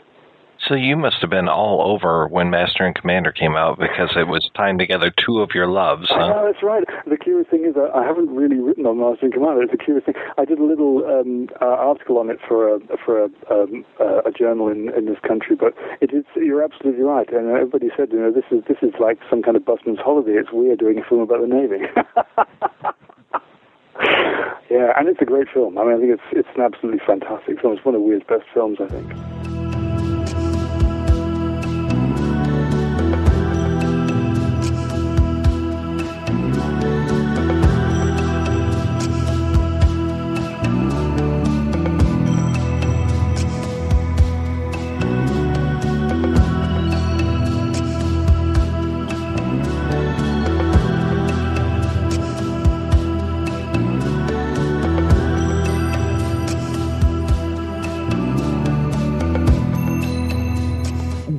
Kind of at in your career at the time when you made Manhunter? Because I remember you from Man with One Red, Red Shoe and Easy Money before that, and this seemed like such a departure for you. Well, I did a play in 1978 and 79 called Buried Child by Sam Shepard. And it ran for a year in New York and it won the Pulitzer and everybody saw it. And I played sort of a childlike but scary guy in that and so a lot of the work that I got, even for years after, was I think based on that job. So Manhunter, I don't know, Manhunter didn't feel like that's sort of much of a departure from how people saw me at that point. Um, I mean, getting the job was probably a bigger deal than I care to remember it being. I mean, it wasn't it wasn't hard to get me actually doing the audition, but the chance of me getting it seemed pretty small now looking back. Do you remember who were some of the people that you were up against? No, I mean, you don't know that. I mean, I know they were they were. He was meeting a lot of people from Steppenwolf Company from Chicago, which would mean Gary Sinise and John Malkovich, and you know, and I know that he that's where Billy uh, Petersen came from. So there was some talk that he was trying to use a lot of people from that company. So, but I don't really know anything about who they were using, and I didn't really care, and I never asked those kind of questions. How did you kind of go about uh, crafting the role of Francis Dolarhyde? You know, I don't really work in a way that's sort of easy to explain. I don't I never read the book. I barely read the script. I mean, I read the lines that I have. I don't, you know, I really didn't really know what was going on with the scenes. Um, they put me in a lot of. The makeup was sort of intense, and I had to body build for a while. You know, I gained like 30, 40 pounds. But I, I don't, I'm not, I don't do a lot of preparation for parts. I sort of learn the words and learn the blocking and sort of go with what's happening. I think the context of what the story is makes a, an actor seem different in different parts when he's basically doing the same thing. You know, I never acted crazy. I never raised my voice. I never did, you know, I never really hurt anybody on screen too much. You know, the, the audition that I did, Michael would often refer to when he was directing me because he didn't, you know, he was sort of cool about letting me do whatever I sort of found my way into, but he would keep saying, just don't forget the audition, because apparently the audition I was scary when I did what I did, which didn't seem that scary to me, but he he thought it was. What did you do? I didn't do much of anything. I talked much more quietly than I'm talking now, and I was reading with someone, but I I freaked her out. I mean, she was really frightened, and I remember feeling that I was frightening her, and and a lot of that I think came from Michael because Michael somehow I he connected to me or we connected to each other, and he I sort of felt like I was doing what he wanted me to be doing or being the way he wanted me to be in some sort of unspoken way. It's hard to explain, but when you you can sort of tell when you're auditioning or even when you're acting in a play or anything that people are the director or the audience is getting you. And once they sort of get you, going from there is really easy because you sort of have them. And I felt like he was getting me right away. He, he leaned forward, he got up, he started walking around the room. Um, I was really pissed. I mean, I know the story I've told before, but I was really angry because they had kept me waiting a long time. And so I was not particularly friendly or cordial or at anything when I came in to read. I just said, you know, I'm here to read and then I'm going to leave. So let's get to it, sort of which you don't. That's not usually how people really want to treat Michael Mann. Sort of a scary, dominating guy, but for some reason, it, I don't know, it worked. Um, and so when I did the movie, he would just refer to the audition. Say, he'd say, just don't forget the audition. D. He would call me D. Or Francis. What was it like? What was that working relationship like? Because I know you've gone on to work with him several other times. Just one other time, but he rarely talked to me. I mean, he I don't know. I mean, again, these are things I've told other people, but I mean, at one point he said, "Is there anything I can do to make the part, make it easier for you to do this part?" Um, and I said, "Well, it'd be great if I didn't have to meet anybody who was trying to kill me or I was trying to kill them in the story, which is pretty much everybody." So I never saw anybody from the cast until I was in a scene with them, never. And I never talked to them. When I was in the scene, I was just doing the scene. I don't think I ever talked to Billy Petersen until years later. I never met Brian Cox until years later. And then this sort of memo went out apparently to all the crew and the cast that they were not to speak to me, look at me, make contact with me, avoid me at all costs.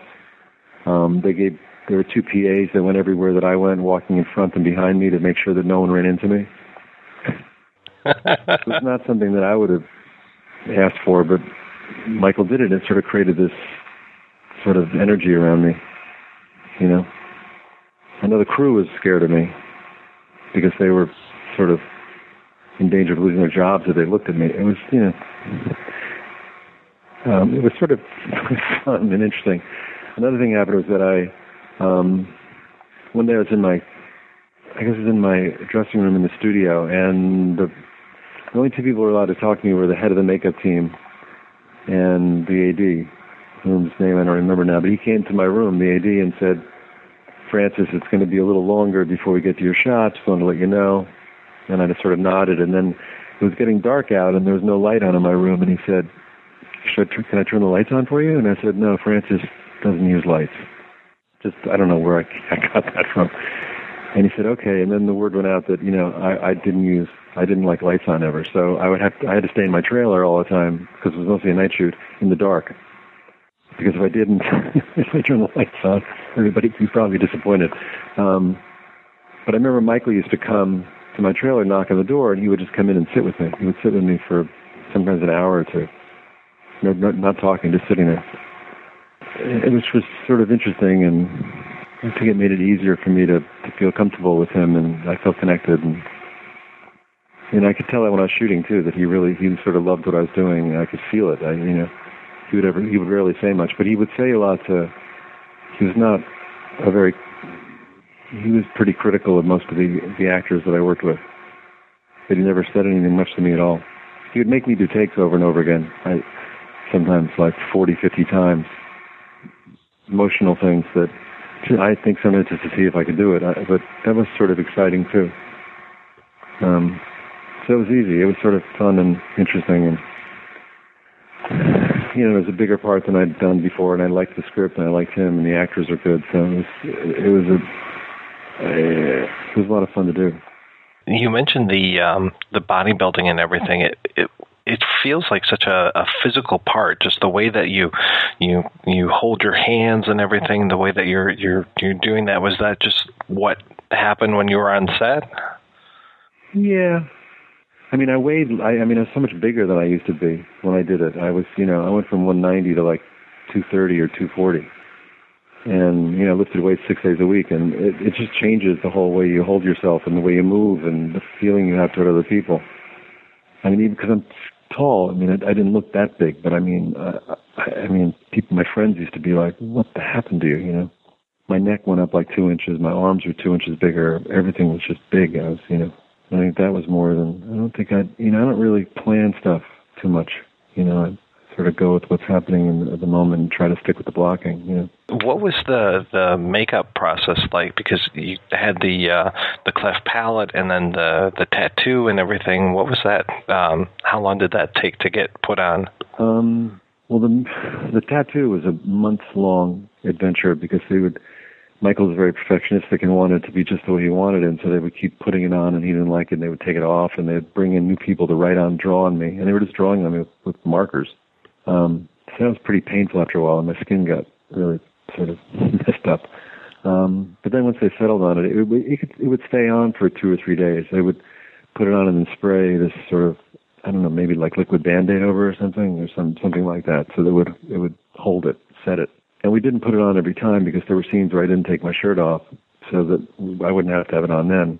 Um, the lip was really difficult. I mean, I've had a lot of makeups done, and when they only do part of your face, it's much harder than doing the whole your whole body. I mean, it's just because they have to blend it, and the blending, you know, gets screwed up and changes, and you know they have to keep touching up. It was really a pain in the ass.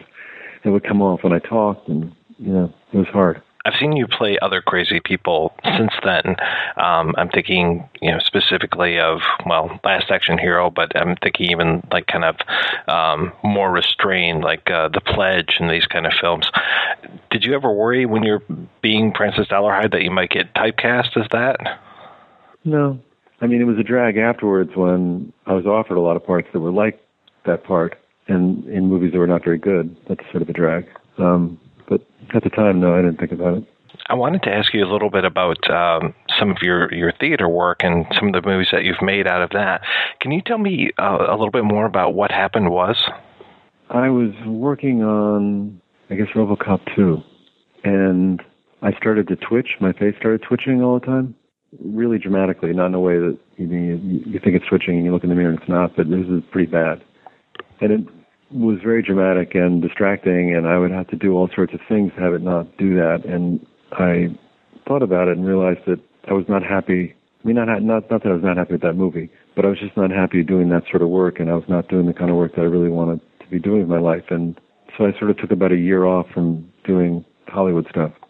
At the time, I'd been writing for Hollywood too and selling scripts, and I stopped doing that, and I pretty much stopped acting. Um, and I decided that I was going to do a play about something that I actually that meant something to me. Um, only to find out that when you don't do that regularly, it, it's not that easy to have happen. So it took almost eight or ten months for me to come up with what happened was I wrote about ten or fifteen plays, and then that one came out of it, and I picked a date, July. I think that I picked June twelfth, two thousand, June twelfth, nineteen ninety one was the date I was going to open, and I started writing in September. So um, I finally had a play in April, and then at the time I didn't really think I'd make a movie out of it. I just really wanted to do, do anything that was sort of close to me.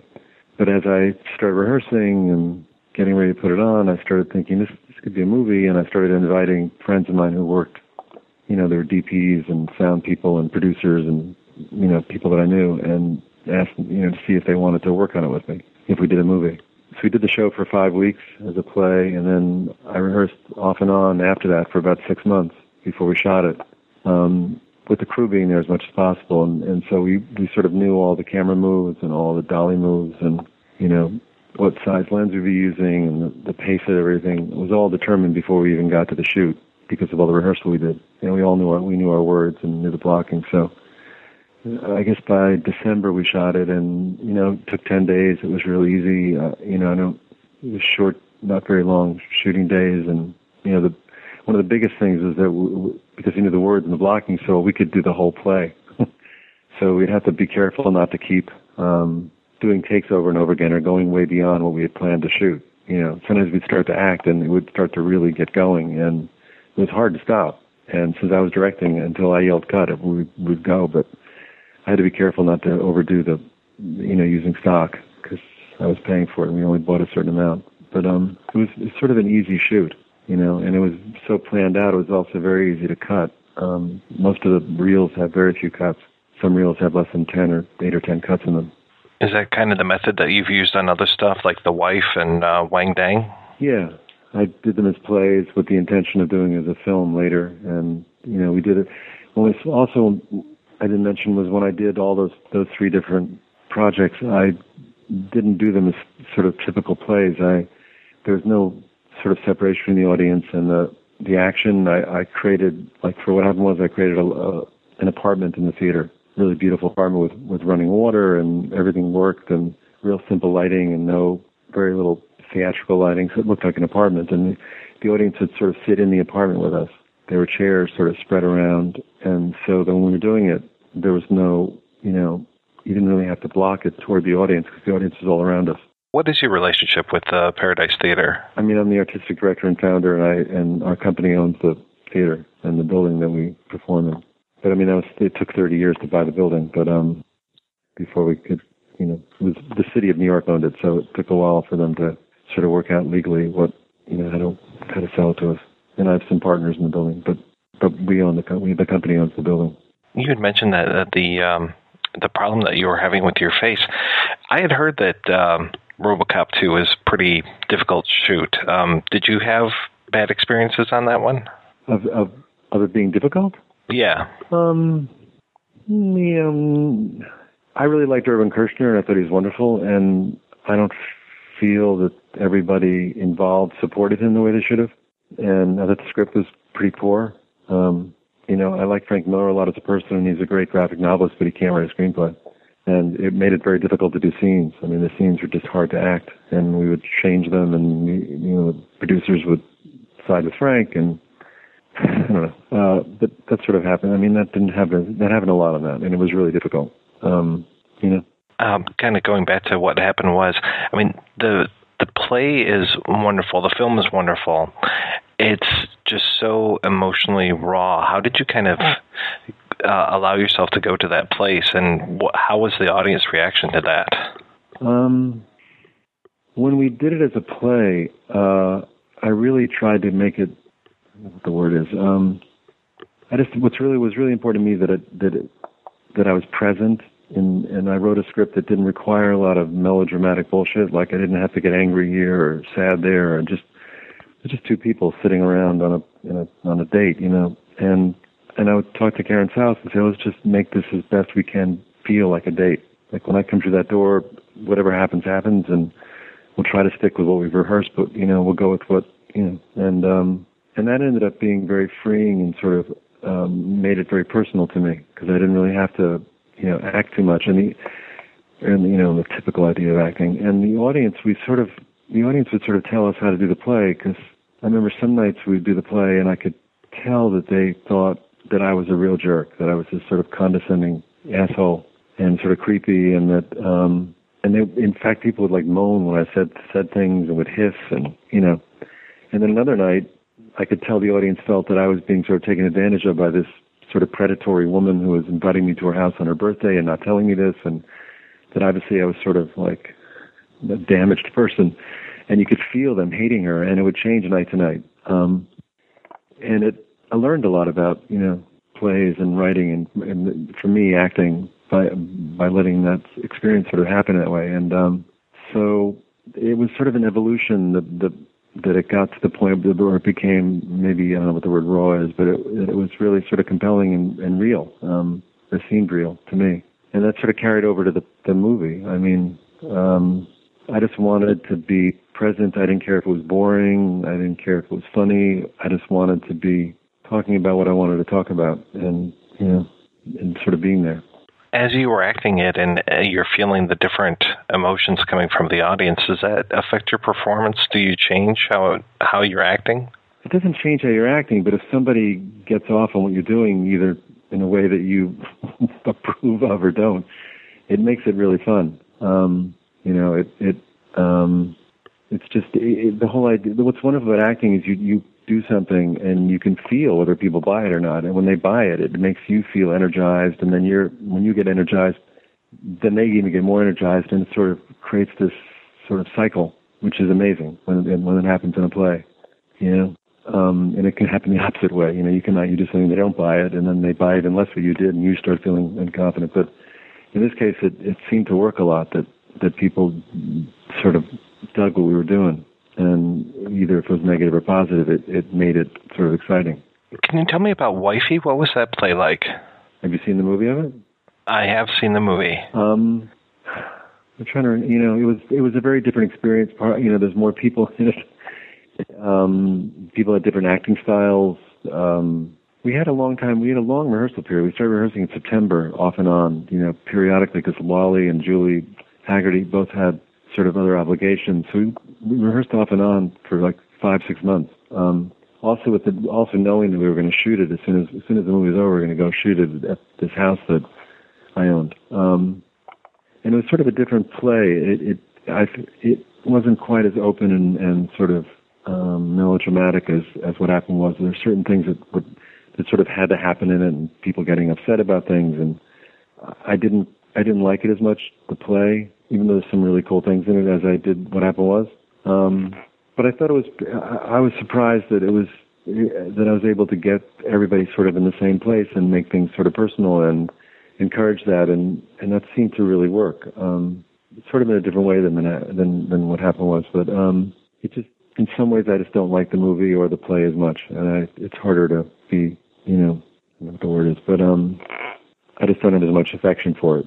Uh, but people seem to like it. So I don't know, you know, and it's even you know like since I cut it too, which is sort of a major part of creating a movie. Um, there's so many different ways to go with the stuff in in the in wifey or the wife than it was. And what happened was that I spent an enormous amount of time editing it, and and then when I finished, the people that had actually gave me the money, which is another whole story, said it was that it was I was contractually obligated to have it be shorter than two hours, and it was like two hours and one minute and to cut out the one minute to get it underneath, it started this whole process where it ended up being like um, an hour and 108 minutes. I mean, I took out 10 minutes or 12, um, which really changed the whole thing. And it's weird to watch it sometimes because it's it's you know the it's very different in feeling and in you know and in story in some ways than than the original script was or the play. Um, but I mean, like I said, I have when you make movies.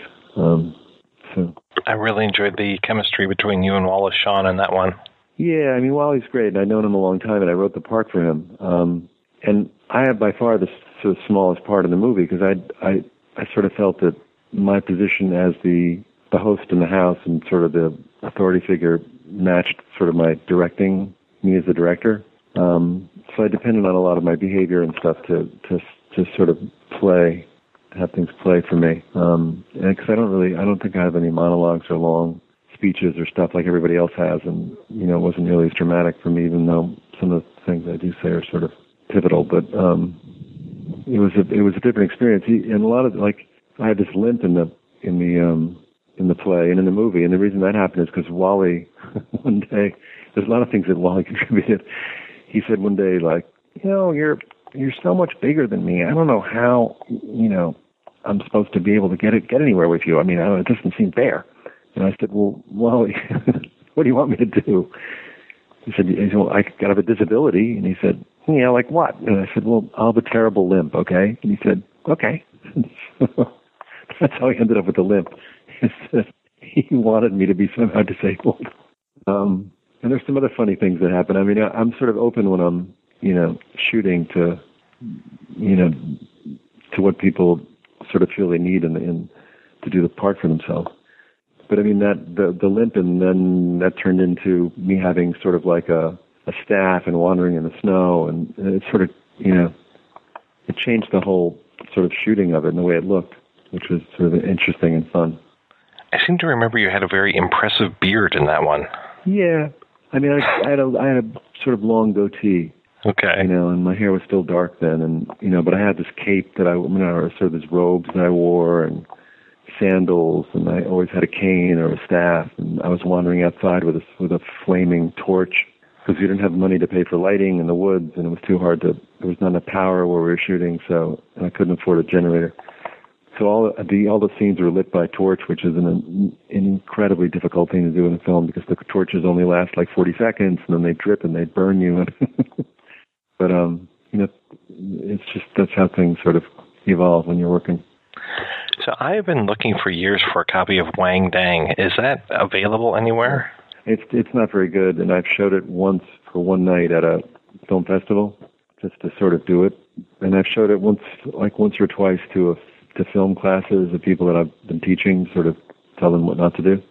That the script was really good, and the and it was really it was very effective as a play, but it was shot really poorly, which is a lot my fault because we were shooting in DV. The other movies I'd done in 35, so I was very careful about being economical. But in this one, I just shot everything and ended up not being able to use like 90% of what I shot, and it and it was just sort of a very disappointing product. I cut it for two and a half years and never could make it, you know, be it decent at all. When I saw you a few weeks ago at the Motor City Nightmares, you were uh, cutting something that you had just um, shot. Were you still shooting on digital now, or did you move back to film? No, I've never done film again. Um, we shot that in with um, what did we use?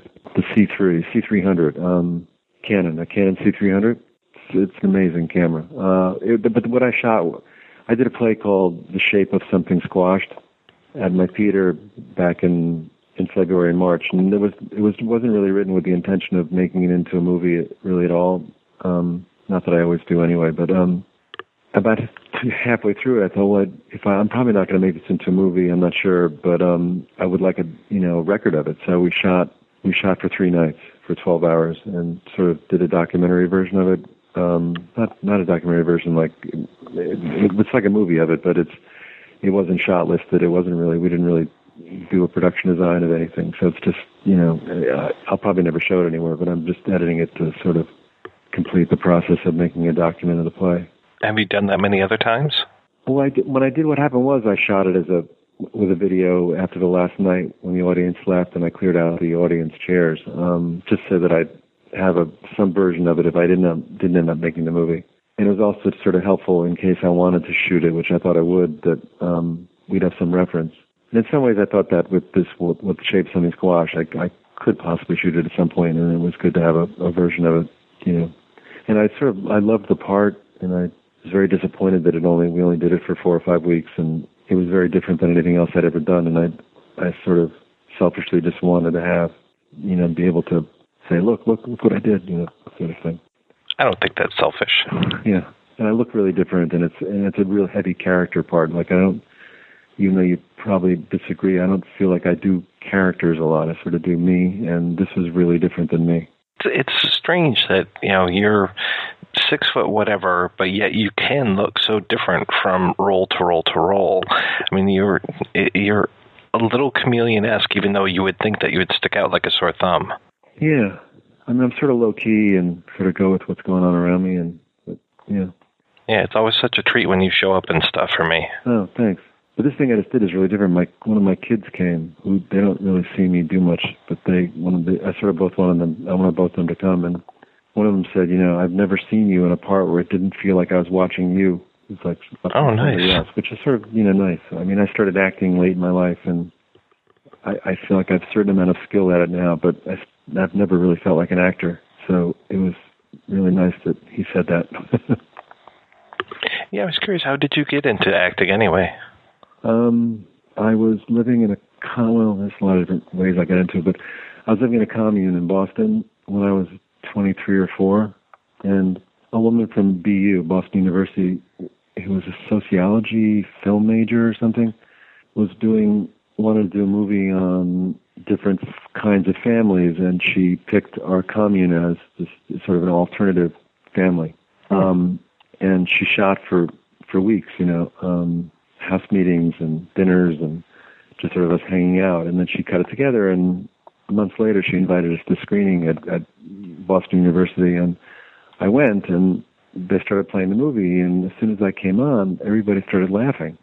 I mean, I wasn't doing anything. I wasn't trying to be funny. I was just sort of being who I was, and I did also notice that I was very sort of odd. That my behavior was weird, and I'd never seen myself on camera before. I spoke very quietly and was making all these sort of asides that didn't really make any sense, but I seemed to enjoy terribly. And and I was watching the thing, and the audience reaction was sort of dramatic, and I realized then that I could probably be in movies.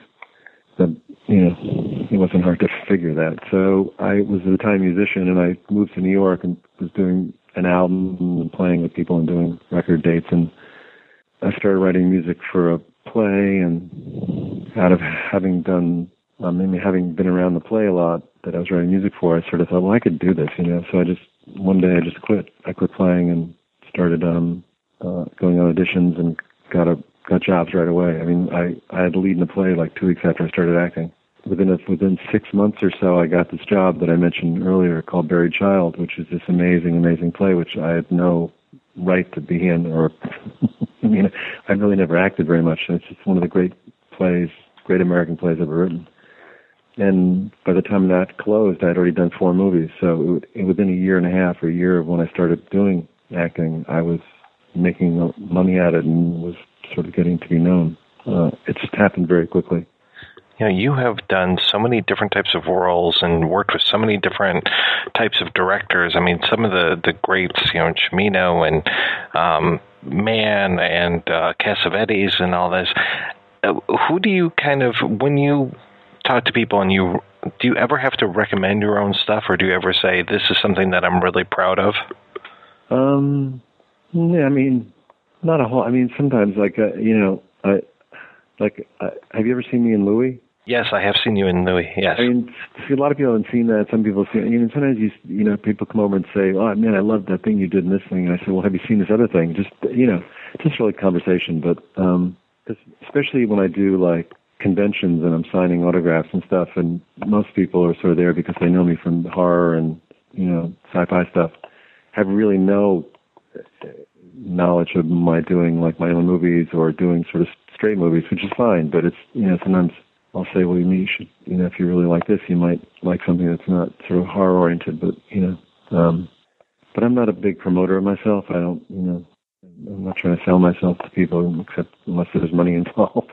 I had mentioned The Pledge before. I really enjoyed that movie. I don't know how many people saw that one, but it it just seemed to fly under the radar, at least around here. Yeah and that one was uh, just tremendous. And again, you kind of had that uh, threat level going so um, you know just that low rumble of you in that film, and I really appreciated that.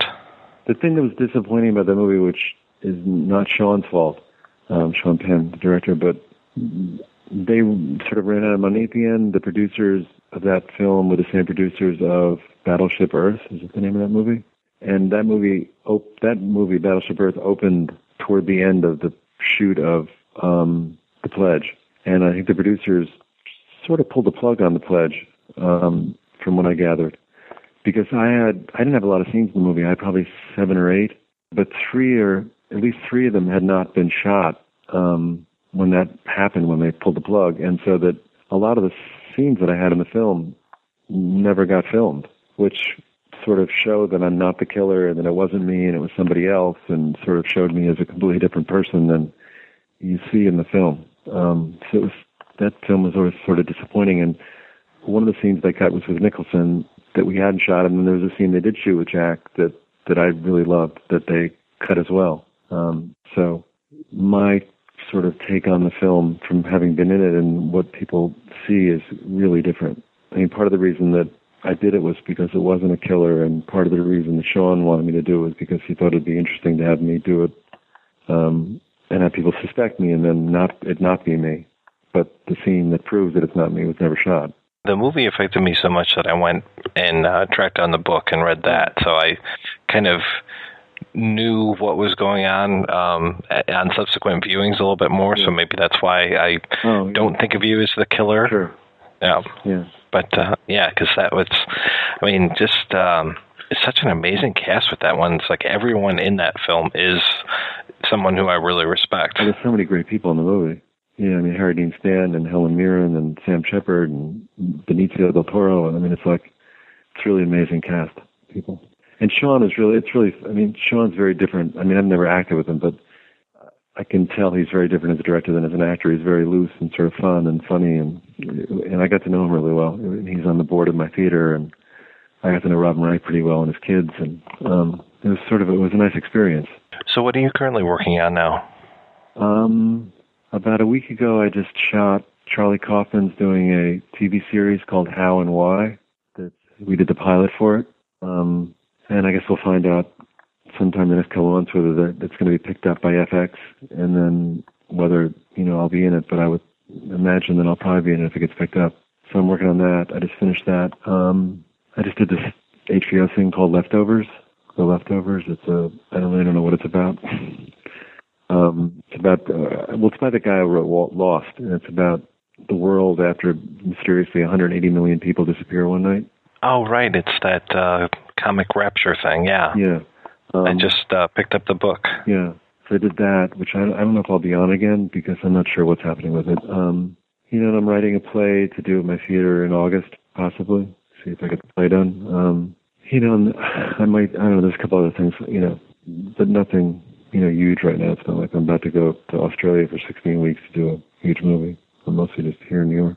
Should I ask you about your time in Detroit um, when you were here doing Collision Course, or should we just leave that for another time? Um, well, the whole collision course thing was really a disappointment because they had offered me the job months before we shot, and I turned it down repeatedly. And then this guy Bob Clark was going to direct it, who made Porky's. You know, he's a really talented guy, and I really liked him. And he flew me to L.A. and he put me in the room with the writers, and they changed the entire script so that I would sort of find it doable. And then I agreed to do it. Um, and I passed up on this other movie to do it. And I like Bob a lot. And we went down to Wilmington, North Carolina, where I'd done Manhunter, which I really liked living there. And it was I was all ready to have a great time. And the first day I went to the set, I got my costume and I sat in my trailer all day, and they never called me, which is really unusual. And then the next day I went in and I got my costume again, and it was like half the day went by, and nobody called me. And then the producer came to my camper and said, "Tom, we have good news and great news." And I said, "Oh, geez, what's that?" And he said, "Well, the good news is we fired Bob Clark." And I said, "Oh, I like Bob." He said, "Oh no, we got something much better." And I said, "I said, well, what's the great news?" And he said, "Well, we're going back to the original script."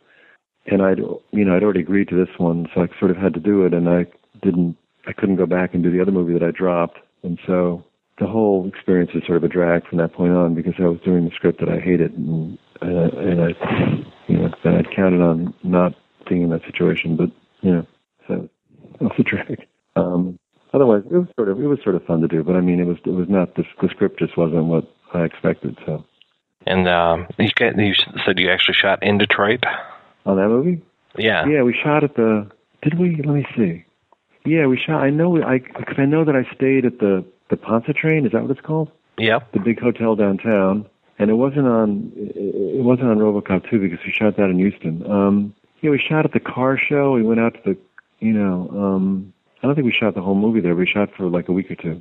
Um, it was okay. You know, it was really dangerous too. I remember one day we were. They said, you know, don't go out. Don't go out of the hotel. And I said, come on, you got to be kidding. I said, it's like tourists everywhere. And then like two days later, there was an undercover cop who was out on the plaza by the hotel, and he was, he or she was murdered. Um, and I really wanted to see Detroit, so I rented a car and went out driving. And they, when they found out that I was doing that, they flipped out. I was driving through all these crazy neighborhoods, and you know, it was just all like bombed out Berlin. Um, but I don't know. I just wanted to see what Detroit was like. So is there anything else about Manhunter I should ask you about? Um, hmm, not that I, you know, not that I haven't. I mean, I've told you pretty much everything I tell everybody. And most of the high points, like how I got the job and how he directed me, and you know the makeup and the tattoo, and you know. Now you're right that that um, the finale with you being um, killed. I heard that there were like five or six different cameras all running at the same time. There may have been two, but I'm, I don't think even that. I they they there was a special effects gag they were going to do at the end that showed me getting hit with the with the gunshots, and it didn't work. So they had to sort of come up with something different. And so what they did was they would shoot like two seconds, and then I would look as if I'd been hit, and they'd stop the camera, and they would put they would took they had cans of brains, you know, like the food brains from some animal, and blood, and they'd throw it on the wall behind me, and then they would start shooting again. So when when those jump cuts happen, it almost looks as if I'm being hit by the bullets, and the stuff's flying out and ending up on the wall. Um, that's the story about the end being shot.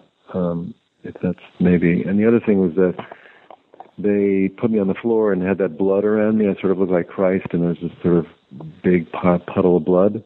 And then they left me there because it was the last night and had to shoot all this other stuff, and they wanted to come back and shoot me again. But they left me so so long that the blood started to it dried up a lot and thickened. And when they finished shooting, they couldn't get me off the floor. I was stuck.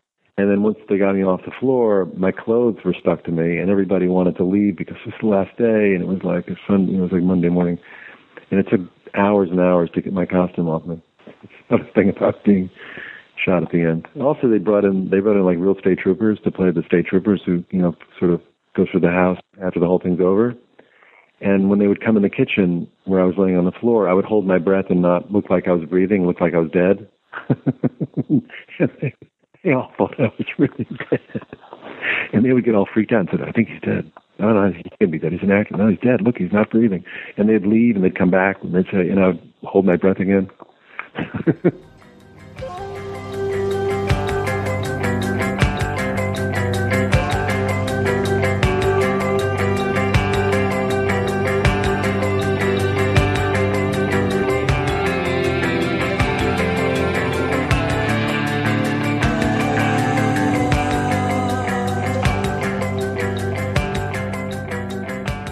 talking about Manhunter. Now, there was a second adaptation of the source novel, Red Dragon, in 2002, was adapted by Ted Tally, who had written the screenplay originally for The Silence of the Lambs, which Jonathan Demme did.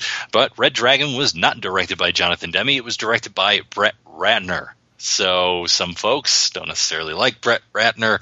They have a, another name that rhymes with his last name that they sometimes use, which I won't use here in case he wants to punch me in the face. Anyway, so Red Dragon, gentlemen, what did you think of Red Dragon? I was very angry at the idea of the necessity for Red Dragon. Uh, it just felt like it was a cash move. When I went to see it the first time, I was very, very angry. We had in the interim, this is 2002, and Silence of the Lambs had come out in 1990, where Anthony Hopkins played Hannibal Lecter. And since then, Hannibal Lecter had become a part of our pop culture. Unfortunately, Brian Cox's performance did not bring that into being, but it was Hopkins's performance. Several lines of his have become catchphrases. I mean, we even had Ace Ventura and all these different characters quoting him. It was pretty much to me a way of Hollywood just saying, hey, we have this extra property out here. Why don't we go back and make a prequel to Silence of the Lambs, even though that film kind of already exists? So they really kind of um, remade Manhunter or readapted Red Dragon in a way that really fits with 2002 filmmaking. So it, I would say that it doesn't even fit. If you were to watch this before Silence of the Lambs, it is flashy and over stylized in the wrong way. It had taken the tropes of the 10 years between Silence of the Lambs and Red Dragon and use those and those tropes aren't necessarily the best tropes in the world. So it felt to me like it was much more influenced by something like seven than it was by silence of the lambs. There are there are some shock cuts in there some screams on the soundtrack that basically are just there to upset the audience um, for no good reason, and so it doesn't necessarily know how to build tension in the proper way. I will say it's a much more close adaptation to Red Dragon, the book, but as I said before with Manhunter, I think that it was that was more in keeping with the tone of the book, whereas this one kind of goes away from the tone of Red Dragon and picks up the tone of other serial killer films, which really wasn't even an industry until Silence of the Lambs, but definitely was afterwards. I can't fault any of the performances in the movie. I think they are all pretty darn solid performers. I mean, you don't get a better cast than you do with Ralph Fiennes as, as Dolarhyde, Ed Norton as Will Graham, Emily Watson as Reba, uh, Philip Seymour Hoffman as Freddy Lounds, Harvey Keitel doing a pretty good job as Jack Crawford, though he's not really given a whole lot to work with in this one. It feels like to me he's nowhere near Farina's level, but yeah, it just um, even with those great performances, yeah, there's one name you conspicuously left out there. Which one was that? that would be Hopkins. Yeah, Hopkins as as Hannibal Lecter, but he's basically just doing the same Lecter that he had been he's, doing he's in turned a few him other up to eleven because there's none more black. But the thing with this film, and and this is where it's supposed to be before Silence of the Lambs, but you really would if you never saw Silence of the Lambs, you don't know anything about Silence of the Lambs.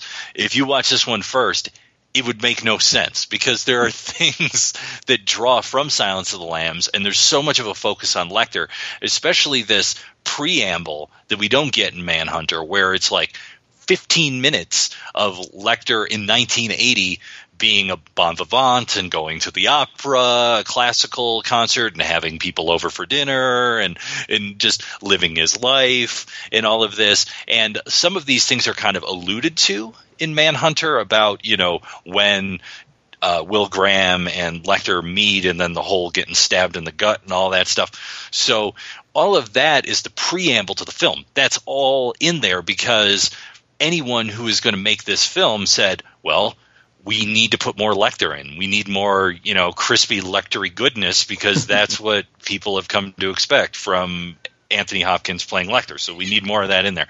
And that is horrible and there's several things that are horrible about that opening and the one thing that drove me absolutely crazy about hopkins as lecter in here is that ponytail because i don't believe that dr hannibal lecter would have a ponytail he looks ridiculous It's almost like they threw Silence of the Lambs, Manhunter, and Hannibal, the Ridley Scott one, in a blender, and this is what came out. And it didn't, and they didn't use a filter, so all the big chunky chunks came out as opposed to a refined version of what was worthwhile from those three films. On the internet, people know my feelings on Red Dragon very well. I, I, it was the first article I sent to Film Threat, and that's the one that got me the job over there. Uh, I've made it no secret that yes, I felt that was a, a purely a ca- cash grab film, and I feel that stylistically it, it's all over the place. It it to me is one of the earmarks of when Danny Elfman stopped making scores. Once he got tired of people saying, You're nothing but recycling Nino Rota, he went, Oh, yeah, well, let me make my own things. So it's going to sound like a Hammer horror movie in this one with the kind of ridiculous shot. Comparing the way you mentioned how in um, Manhunter, when he first goes into, I believe it's the Leeds house, and looks at the bloody scene, and you get that one little synthesizer sting, but that's it. And then the rest is more like ambient noise. When Ed Norton's Graham goes in, you get a cue that I was waiting for Christopher Lee and Ingrid Pitt to pop up.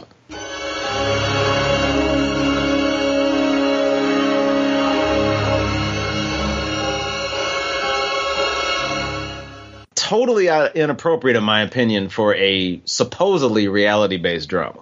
Yeah, Manhunter is such a quiet film that when you get those pieces of music, it's like, okay, this means something.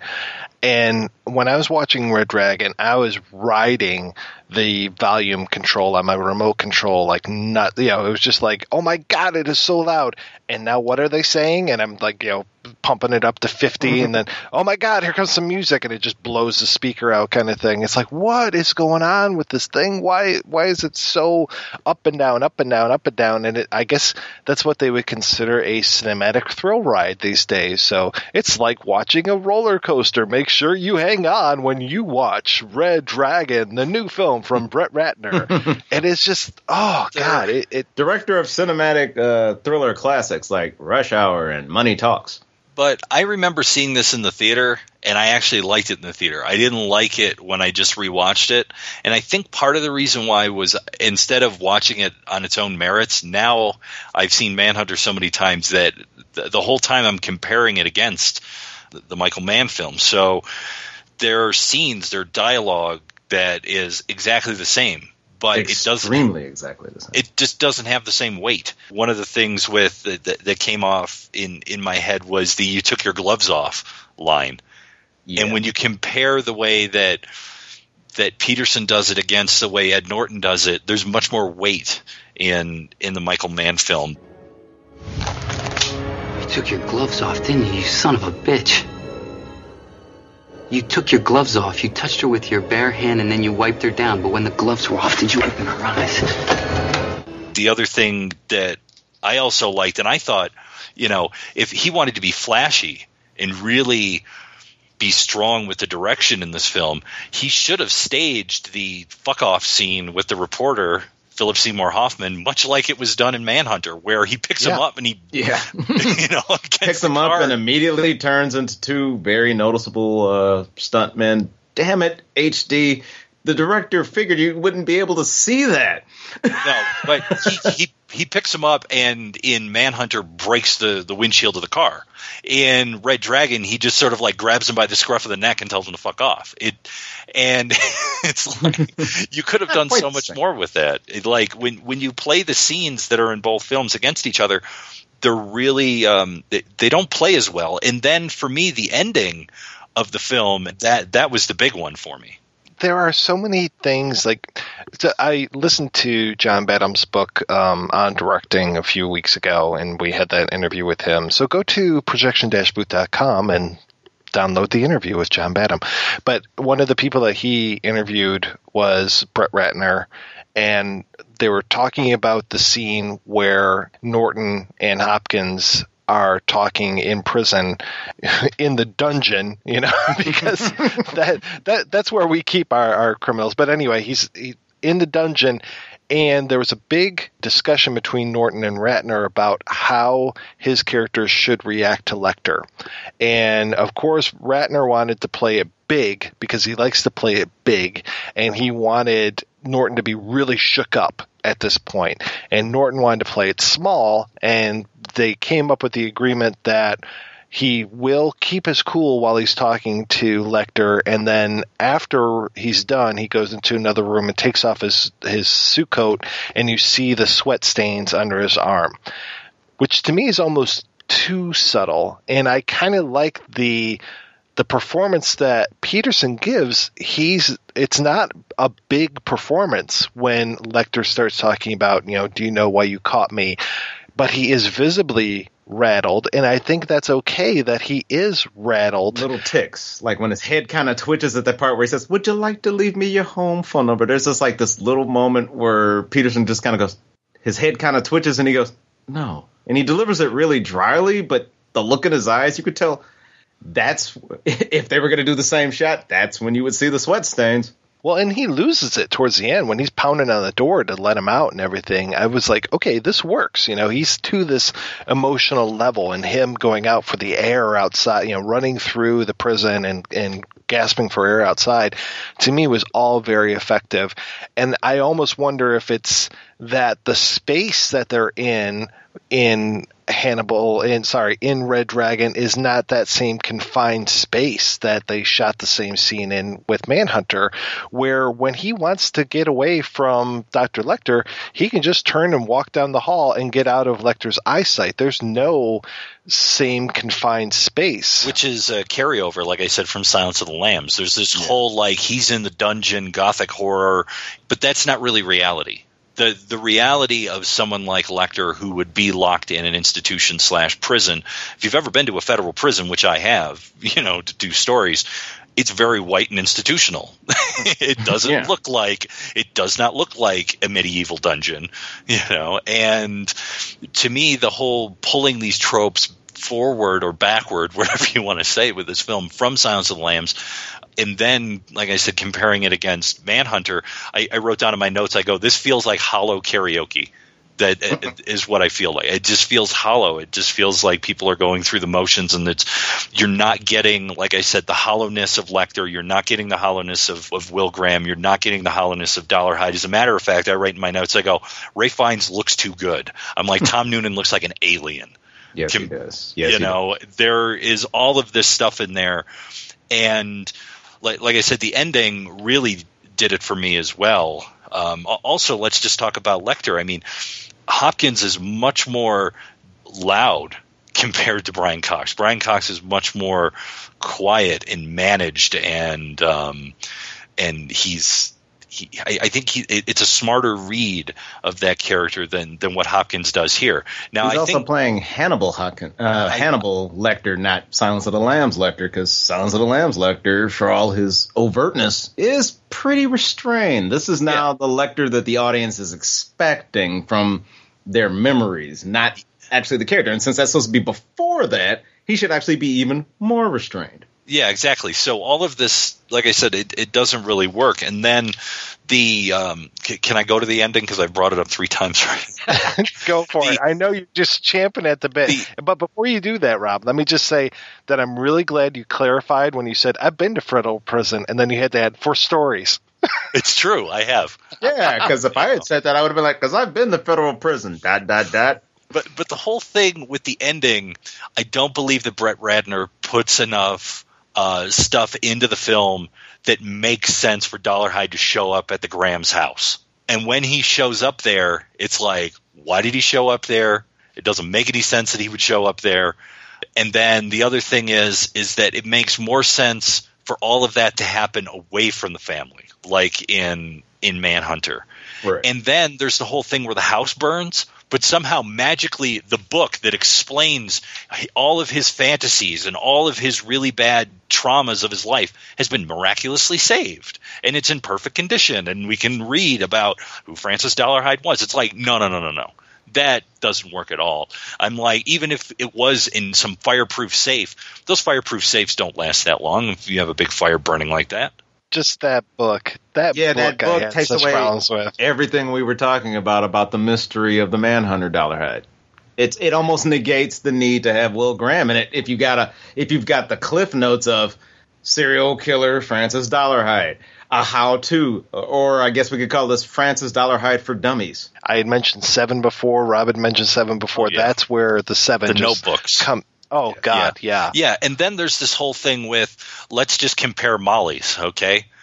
The the character in Manhunter is much more sympathetic, believable. We get more of her, we understand her more. It just seems like the one in Red Dragon's like, yeah, he's married and that's the wife. It's just she she she can play so much more of a role, which Mann gives her. It doesn't give her a lot, but gives her enough. And it just seems like in this film they didn't even bother to go there. Let's talk about Frank Whaley, who shows up at one point. We don't really get very much from Reba's coworker and Francis's coworker. And we have that nice scene that we had talked about before where the, the guy is, you know, uh, finds something in Reba's hair and taking it out, and that whole reinterpretation by Dolarhyde as he's watching them. In this one, Frank Whaley, as soon as he comes on screen, he's just like, "Hi, I'm Frank Whaley. I'll be your slime ball today." Yeah, it's ridiculous. and he's just like leering at her and just yeah he's so like evil in just this like 30 second role it's like really you had to play it that broad? And then when he gets shot it's just like oh yeah good i'm glad he shot i'm you know frank whaley basically in movies that i like he lives to die you know? It's like come on bring him on Let, let's get him you know? where, where's where's brett? What? yeah. Got the big brain on Brett. so let's get him dead as soon as possible. But yeah, he's just he's so broad in this film, and he's just like, oh Reba, you know, sexy mama, and it's like, oh come on, this is just bad, you know. So it's almost like Dolarhyde direct- did her a service. It's a com- comedic director who does over the top comedies, creating the slime ball character. He's playing him once again up to eleven, just like Lecter's, just like Hannibal's. Uh, I mean, um, Hopkins is playing Lecter. It's yeah, it's turning it up, almost like the director saying, "So the dummies understand." Whereas I feel that's a statement that Michael Mann has probably never said in his cinematic career, except for that remake of a TV show we shall not speak of. Stephen Lang, who really isn't that well known, even though he's been in just a ton of stuff. Stephen Lang, his performance as Freddie Lounds, I thought was even superior to Philip Seymour Hoffman. Uh, rest in peace. But I, because I think that he. He was the slime ball, Yes. and it made sense for him to be the slime ball. And when he gets confronted by dollar Dolarhyde, we f- really feel his fear. And then when it comes to Philip Seymour Hoffman and Ralph Fiennes, it's just like this is Philip Seymour Hoffman and Ralph Fiennes, and they are in a scene from this film called Red Dragon. And action. Freddie Lounds. Your photograph. No. No what? No, not me, please. Please. Are you a man? Yes. Do you imply that I'm queer? God, no. Before me, you are a slug in the sun. You are privy to a great becoming, and you recognize nothing. You are an ant in the afterbirth. It is your nature to do one thing correctly tremble. But fear is not what you owe me. No, Lounds, you and the others. You owe me all. We have one more piece of work to do. If he takes off the mask. I am dead now. Go.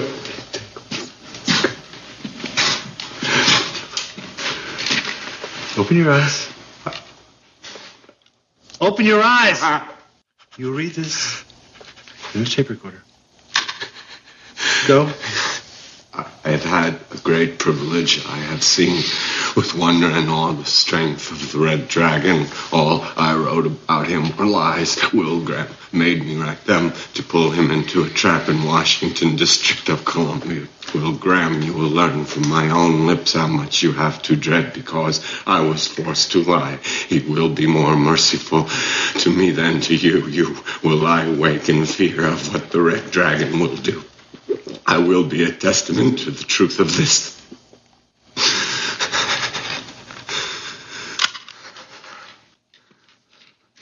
You did very well. Please, no. No? No what? Not me. Not, not me. Why did you write lies, Mr. Lounds? Graham told me to lie. Wasn't me. Will you tell the truth now? Yes. About me? My work? Oh, yes, yes. My becoming? Yeah, y'all. Yeah. I am the dragon, and you call me insane.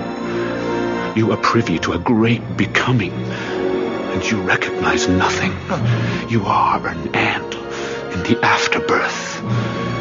It is in your nature to do one thing correctly. Before me, you rightly tremble.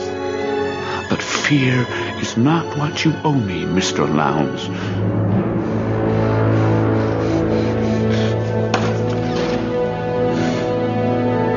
You owe me all.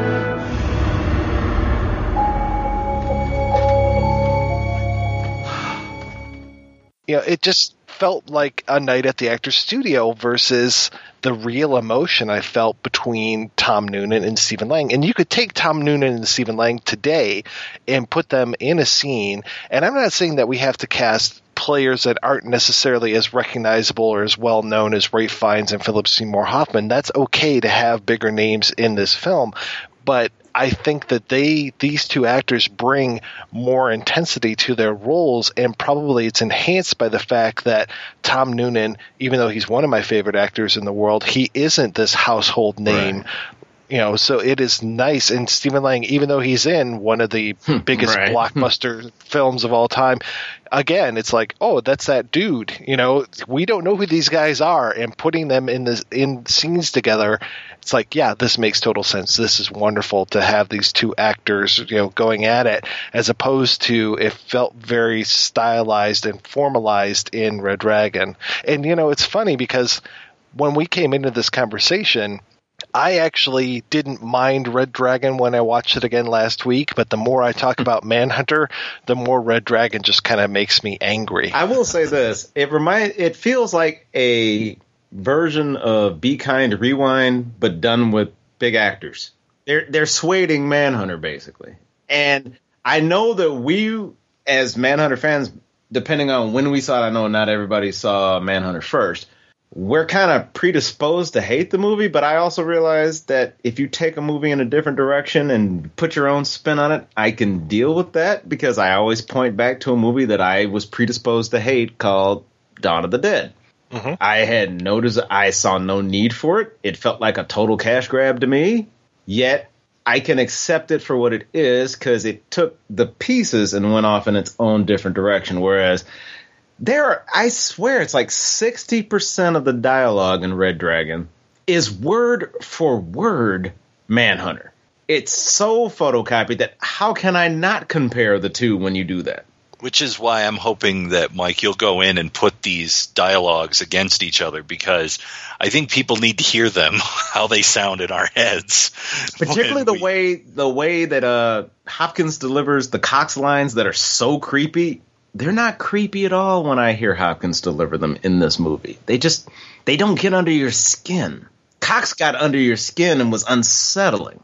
See, but he's supposed to get under your skin because he's Hannibal Lecter. It's kind of like, oh, it's Dracula. You're supposed to be creeped out. Blah.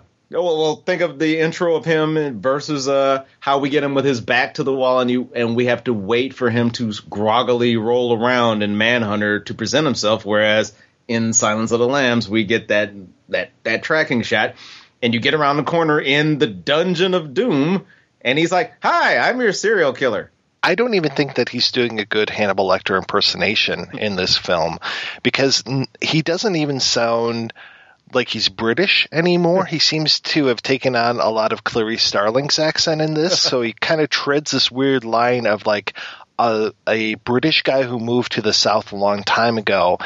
And that's not necessarily the voice that I got from Silence of the Lambs. I think that had this Anthony Hopkins redone dialogue from Silence of the Lambs, it wouldn't even sound the same because he is just in such a different place with this character. And just talking about Lecter overall, it's interesting is on one of the documentaries on that two disc set that I have that there were several people that were considered for Lecter before Brian Cox and then obviously uh, Anthony Hopkins. But uh, the list was John Lithgow, Mandy Patinkin, Brian Dennehy, and I even read somewhere that Michael Mann was thinking of William Friedkin at one point and having him do it. Well, this is a guy who uh, said, "Okay, I'm going to make you guys scared while we're shooting The Exorcist. Ready? One, two, three, go!" Pulls out gun and shoots it. That, that puts your actors on edge. It also makes them wonder if they're working with a madman. I can kind of see Dennehy and Patinkin doing I can Actually, really I can see, see, all those Dennehy, guys. to be honest, because he's always been underrated, and whenever he has played a creepy character, he's I felt he's done it very well because it's kind of against type for him.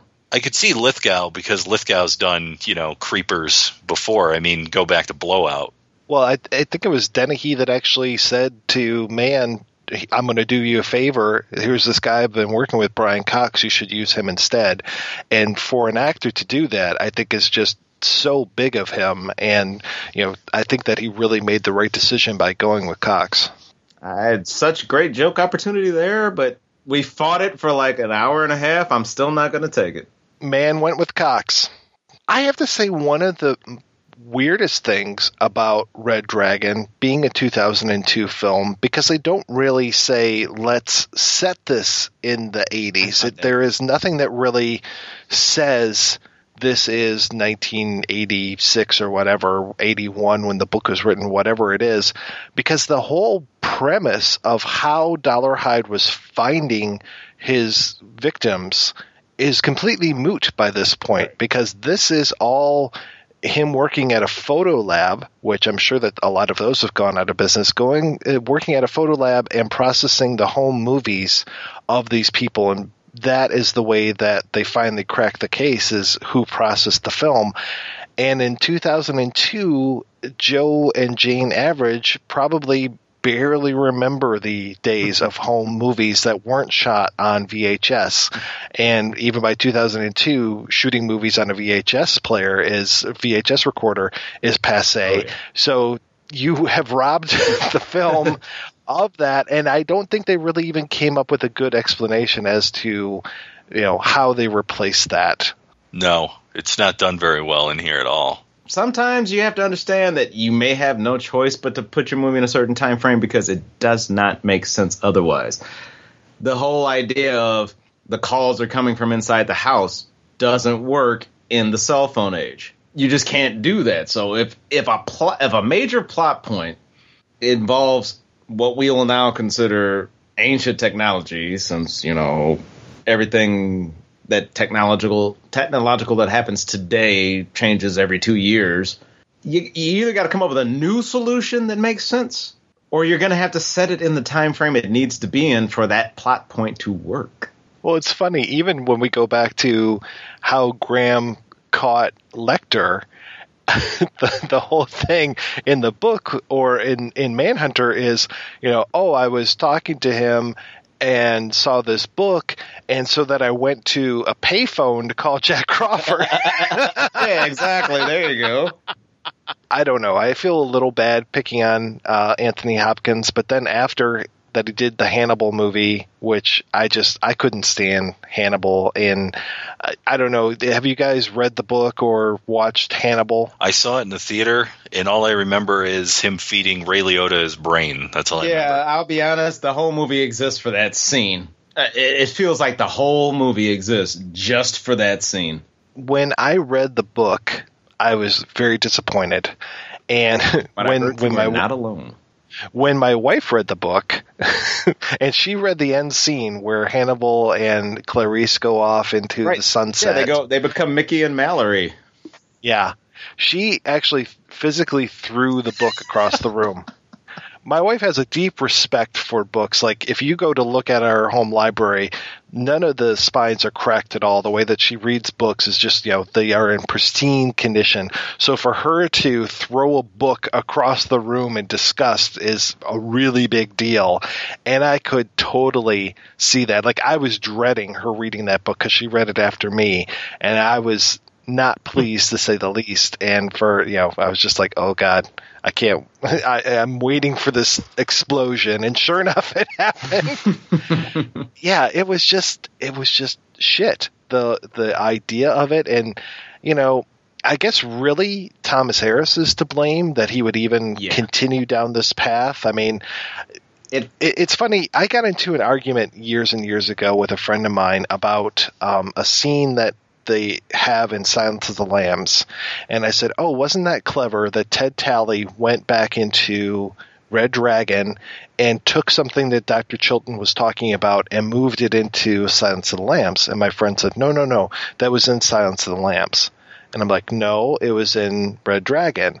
So then I went back just recently and reread both books. I'm going to show you why we insist on such precautions. On the afternoon of July 8, 1981, he complained of chest pains and was taken to the dispensary. His mouthpiece and restraints were removed for an EKG. When the nurse leaned over him, he did this to her. The doctors managed to reset her jaw, more or less, save one of her eyes. His pulse never got above 85 even when he ate her tongue. That bit is in both books. And I guess I should have known at that point that Thomas Harris, though a great writer, is a rather lazy writer. and that him then continuing on his path of doing Hannibal and then the exorable Hannibal Rising, which is just absolute shit that to me should have been my you know yeah. the the warning that Harris is thin on ideas. Well, you have to I, give him credit at least this way. He rips himself off instead of other people. I give him that credit, but after Hannibal, I believe Red Dragon, the the possibility of me, of me even giving Hannibal Rising a shot didn't exist. The same way that I I've not watched the Hannibal show until I've heard enough people whose opinions I trust, particularly Brad Jones of the Cinema Snob, who is one of the biggest Manhunter. Fa- he probably rivals me in his love of Michael Mann. Says you got to give it a shot. It's actually going in the direction you probably would want it to go into. I have not watched it. I plan to marathon it soon, especially since, you know, I really want to be able to read my Twitter feed again and I can't read it whenever it has a season finale because people just don't understand the whole concept of spoilers anymore now. I'm the same way with uh, Game of Thrones. It's like I know every beat that has happened on that show thanks to Facebook. It's like, oh, the mountain killed that guy and crushed his head. Okay. I have no idea who these people are, but I know what happened on last week's episode. And I didn't ask for this info, and now it's going to be resting in the back of my head when I finally decide to watch this show. Thanks, Internet. Speaking of the Hannibal television show, I watched the first three episodes and then I turned it off and then tried to watch more for this podcast just to, you know, try to have experienced all of it. And um, Mads Mikkelsen, I think, does I think he does a better job being Hannibal Lecter than Anthony Hopkins had been in Red Dragon. He really captures that malevolent creepiness. I think he is much more on that same level as Brian Cox was. You don't see that emotion. And no ponytail, right? No, no ponytail either. This is a man who wants you to know how classy he is because that makes what's going on behind the scenes to him so much more entertaining. He strikes me almost as like one of those, like almost like a Marquis de Sade type character who's trying to keep it quiet. Yeah, I think a man of wealth and taste, even in whenever this was set, be it the 80s or be it uh, 2002 when Red Dragon came out, I don't see that man, that character having a ponytail. I just don't see it. A balding man with a ponytail tells you so much about him that's not positive about his self esteem. And if there's one thing we don't have to worry about with Hannibal Lecter is an issue with self esteem. But yeah, Mads Mikkelsen does a good job, and I have to say that the show it's interesting in the way that they work in lines of dialogue as you're watching it. I just watched an episode where they made a reference to the um, Old Spice cologne that Will was wearing, but really, to me, Will Graham isn't treated as well as he should be. I, like I said, I turned it off after a few episodes just because Will is so close to Lecter but he doesn't recognize Lecter for being what he is. And I could kind of get that for a little while, like when Lecter, when Will was investigating the, the case that brought him to Lecter, I could kind of understand where he wouldn't pick up on who Lecter is for a little bit, but to stretch this relationship out for so long and for him to not recognize Lecter for the, the beast that he is, even though, you know, Will is very close to that and one does not necessarily want to look in the mirror and see Lecter's face staring back at you, I think that that could only go on for so long. I would like to think that Will Graham is a smarter character because he does seem to be portrayed as smarter, especially in Manhunter. I will say that uh, even though I haven't watched the show like at all, I do, like I said, I do plan to marathon it. The hints I've gotten is by the end of season two, the playing field has changed considerably enough that you realize that the relationship you thought you were seeing cannot last too much longer, and the end, it might be leading into the friends become enemies part that you obviously would expect to happen at some point. And also, I do believe that I only listened to uh, the audio novels of uh, Red Dragon and Silence of the Lambs. By the way, Silence of the Lambs audio novel was done by Kathy Bates playing everybody, and she did a rather interesting Lecter. And also, that includes the Will Graham comments that they conveniently left out of their conversations in Silence of the Lambs, which implied that Will Graham's transition back to normality might have taken a little longer than Manhunter implied. Yeah, I always, a friend of mine came up with the idea of what the third movie or book would be like. And to me, that was a lot better than what Hannibal was. And his idea was that Hannibal is out in the world and enable for Clarice to go and catch him, she has to team up with Will Graham, and maybe he snaps at some point. He is close to being down that line. So that there's that whole ambiguity about is Graham actually trying to help or hinder the investigation. I thought that kind of team up between Graham and Starling would have really worked well, but unfortunately, we never get that, nor will we ever. Uh, it sounds like with the whole rights issues. As a comic book geek, that feels like exactly what the third story should have been. We just uh, focused all of our energies on Hannibal and doing that whole idea that we talked about earlier, where we remove any shred of mystery that there might have been with this character. We want to They- expose they Freddy Krueger every moment of his life. Yes. They Freddy Kruegered him. He went from being this malevolent force to being the focal point, making jokes about the Power Glove. I don't give a shit where the stuff I love comes from. I just love the stuff I love. Yeah, and just him in Red Dragon with all of the guys bringing the the food to his prison cell, and just this you know refined uh, moment where he's listening to the symphony and all that. It's just like really, this just is way You, st- too you start much. you start drifting away from this is a highly refined, cultured individual who happens to be a serial killer to a serial killer who happens to be very well refined. One thing I liked about Manhunter and uh, well, just uh, William Petersen playing this Will Graham character is that he basically is playing that same character or a lot of aspects of that character when he went on to be the producer and star of CSI.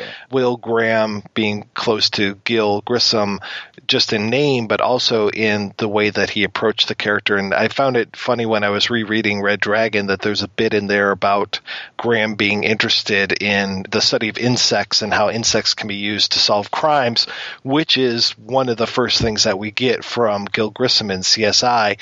And that whole section of uh, Manhunter where we have the note that the Tooth Fairy has sent to Hannibal Lecter and the way that we examine the note and look at it through these different lights and all this kind of stuff. It is to me that is such the precursor Oh, yeah. of CSI and all these procedurals that we get. Do you know the backstory of how CSI came to be?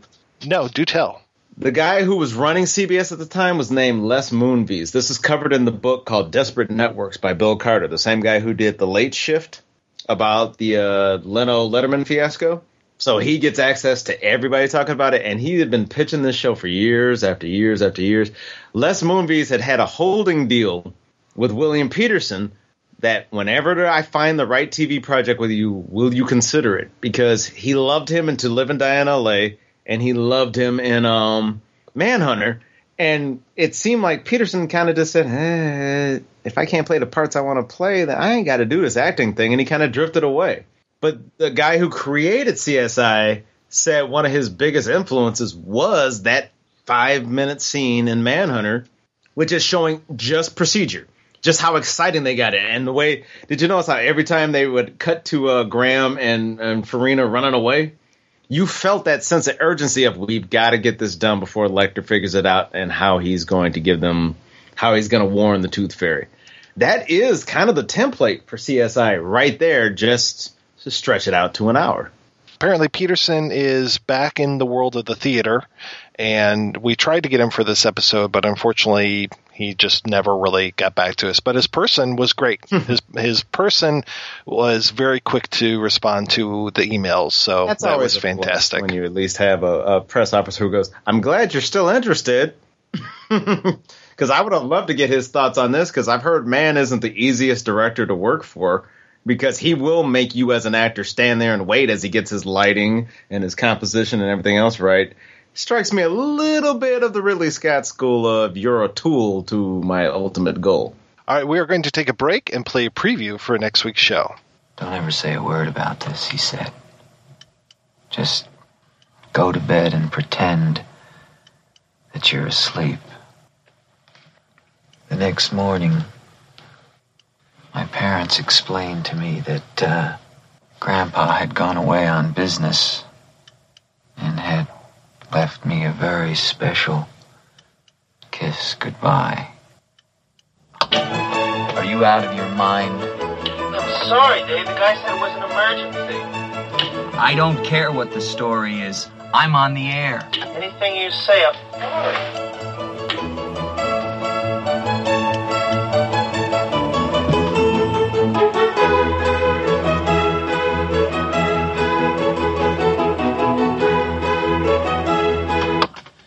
Enough talk. Let's hear our theme all the way through tonight.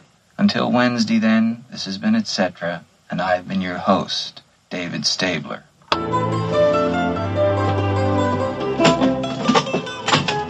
That's right. We're back next week in a discussion of The King of Marvin Gardens, where we'll have an interview with Oscar, Golden Globe, Emmy, Golden Mitten, award winning actress, and native Detroiter Ellen Burstyn.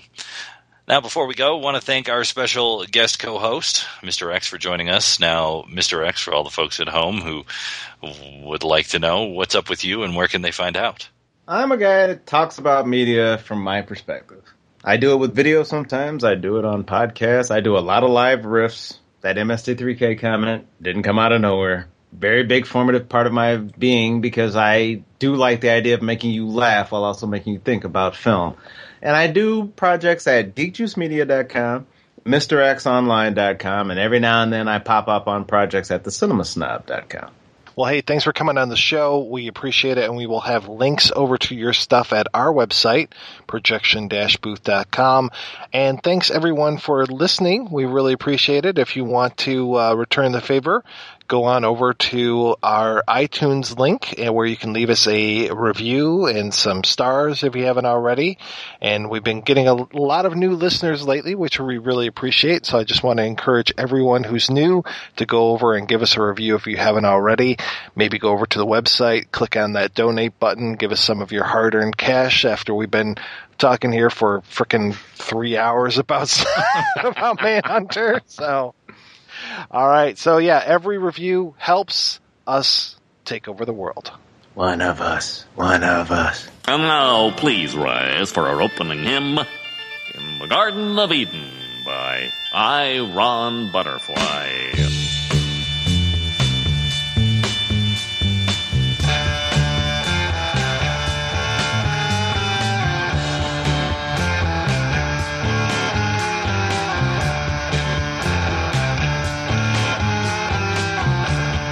A garden of Peter, honey, don't you know that I'm loving you? In a garden of Peter, baby, don't you know that I'll always be true?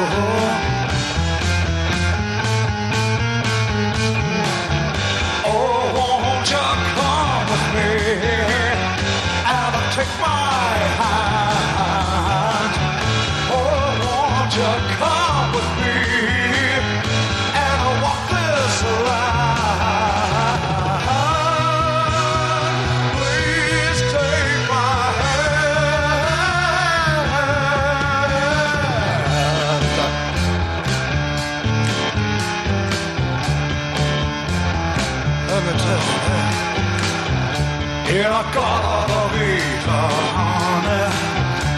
don't you know that I'm loving you?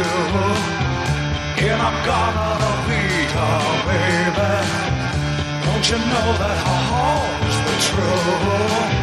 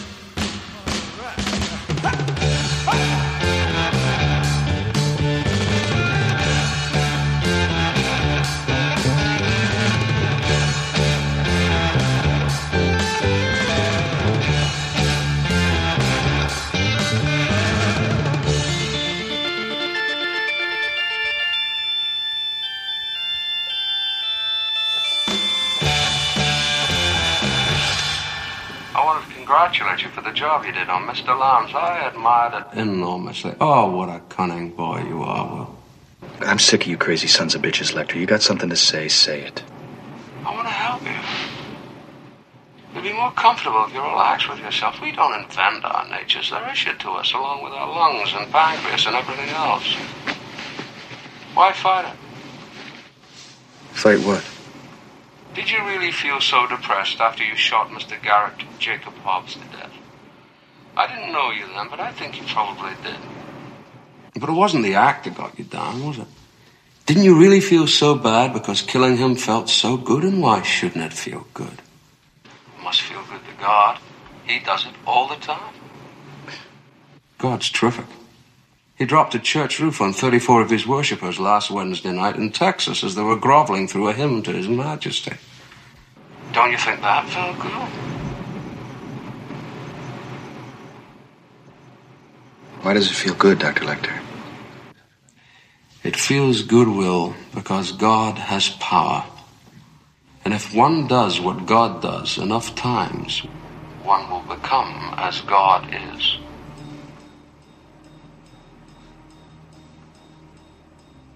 God's a champ. He always stays ahead. He got 140 Filipinos in one plane crash last month. Remember that earthquake in Italy last spring?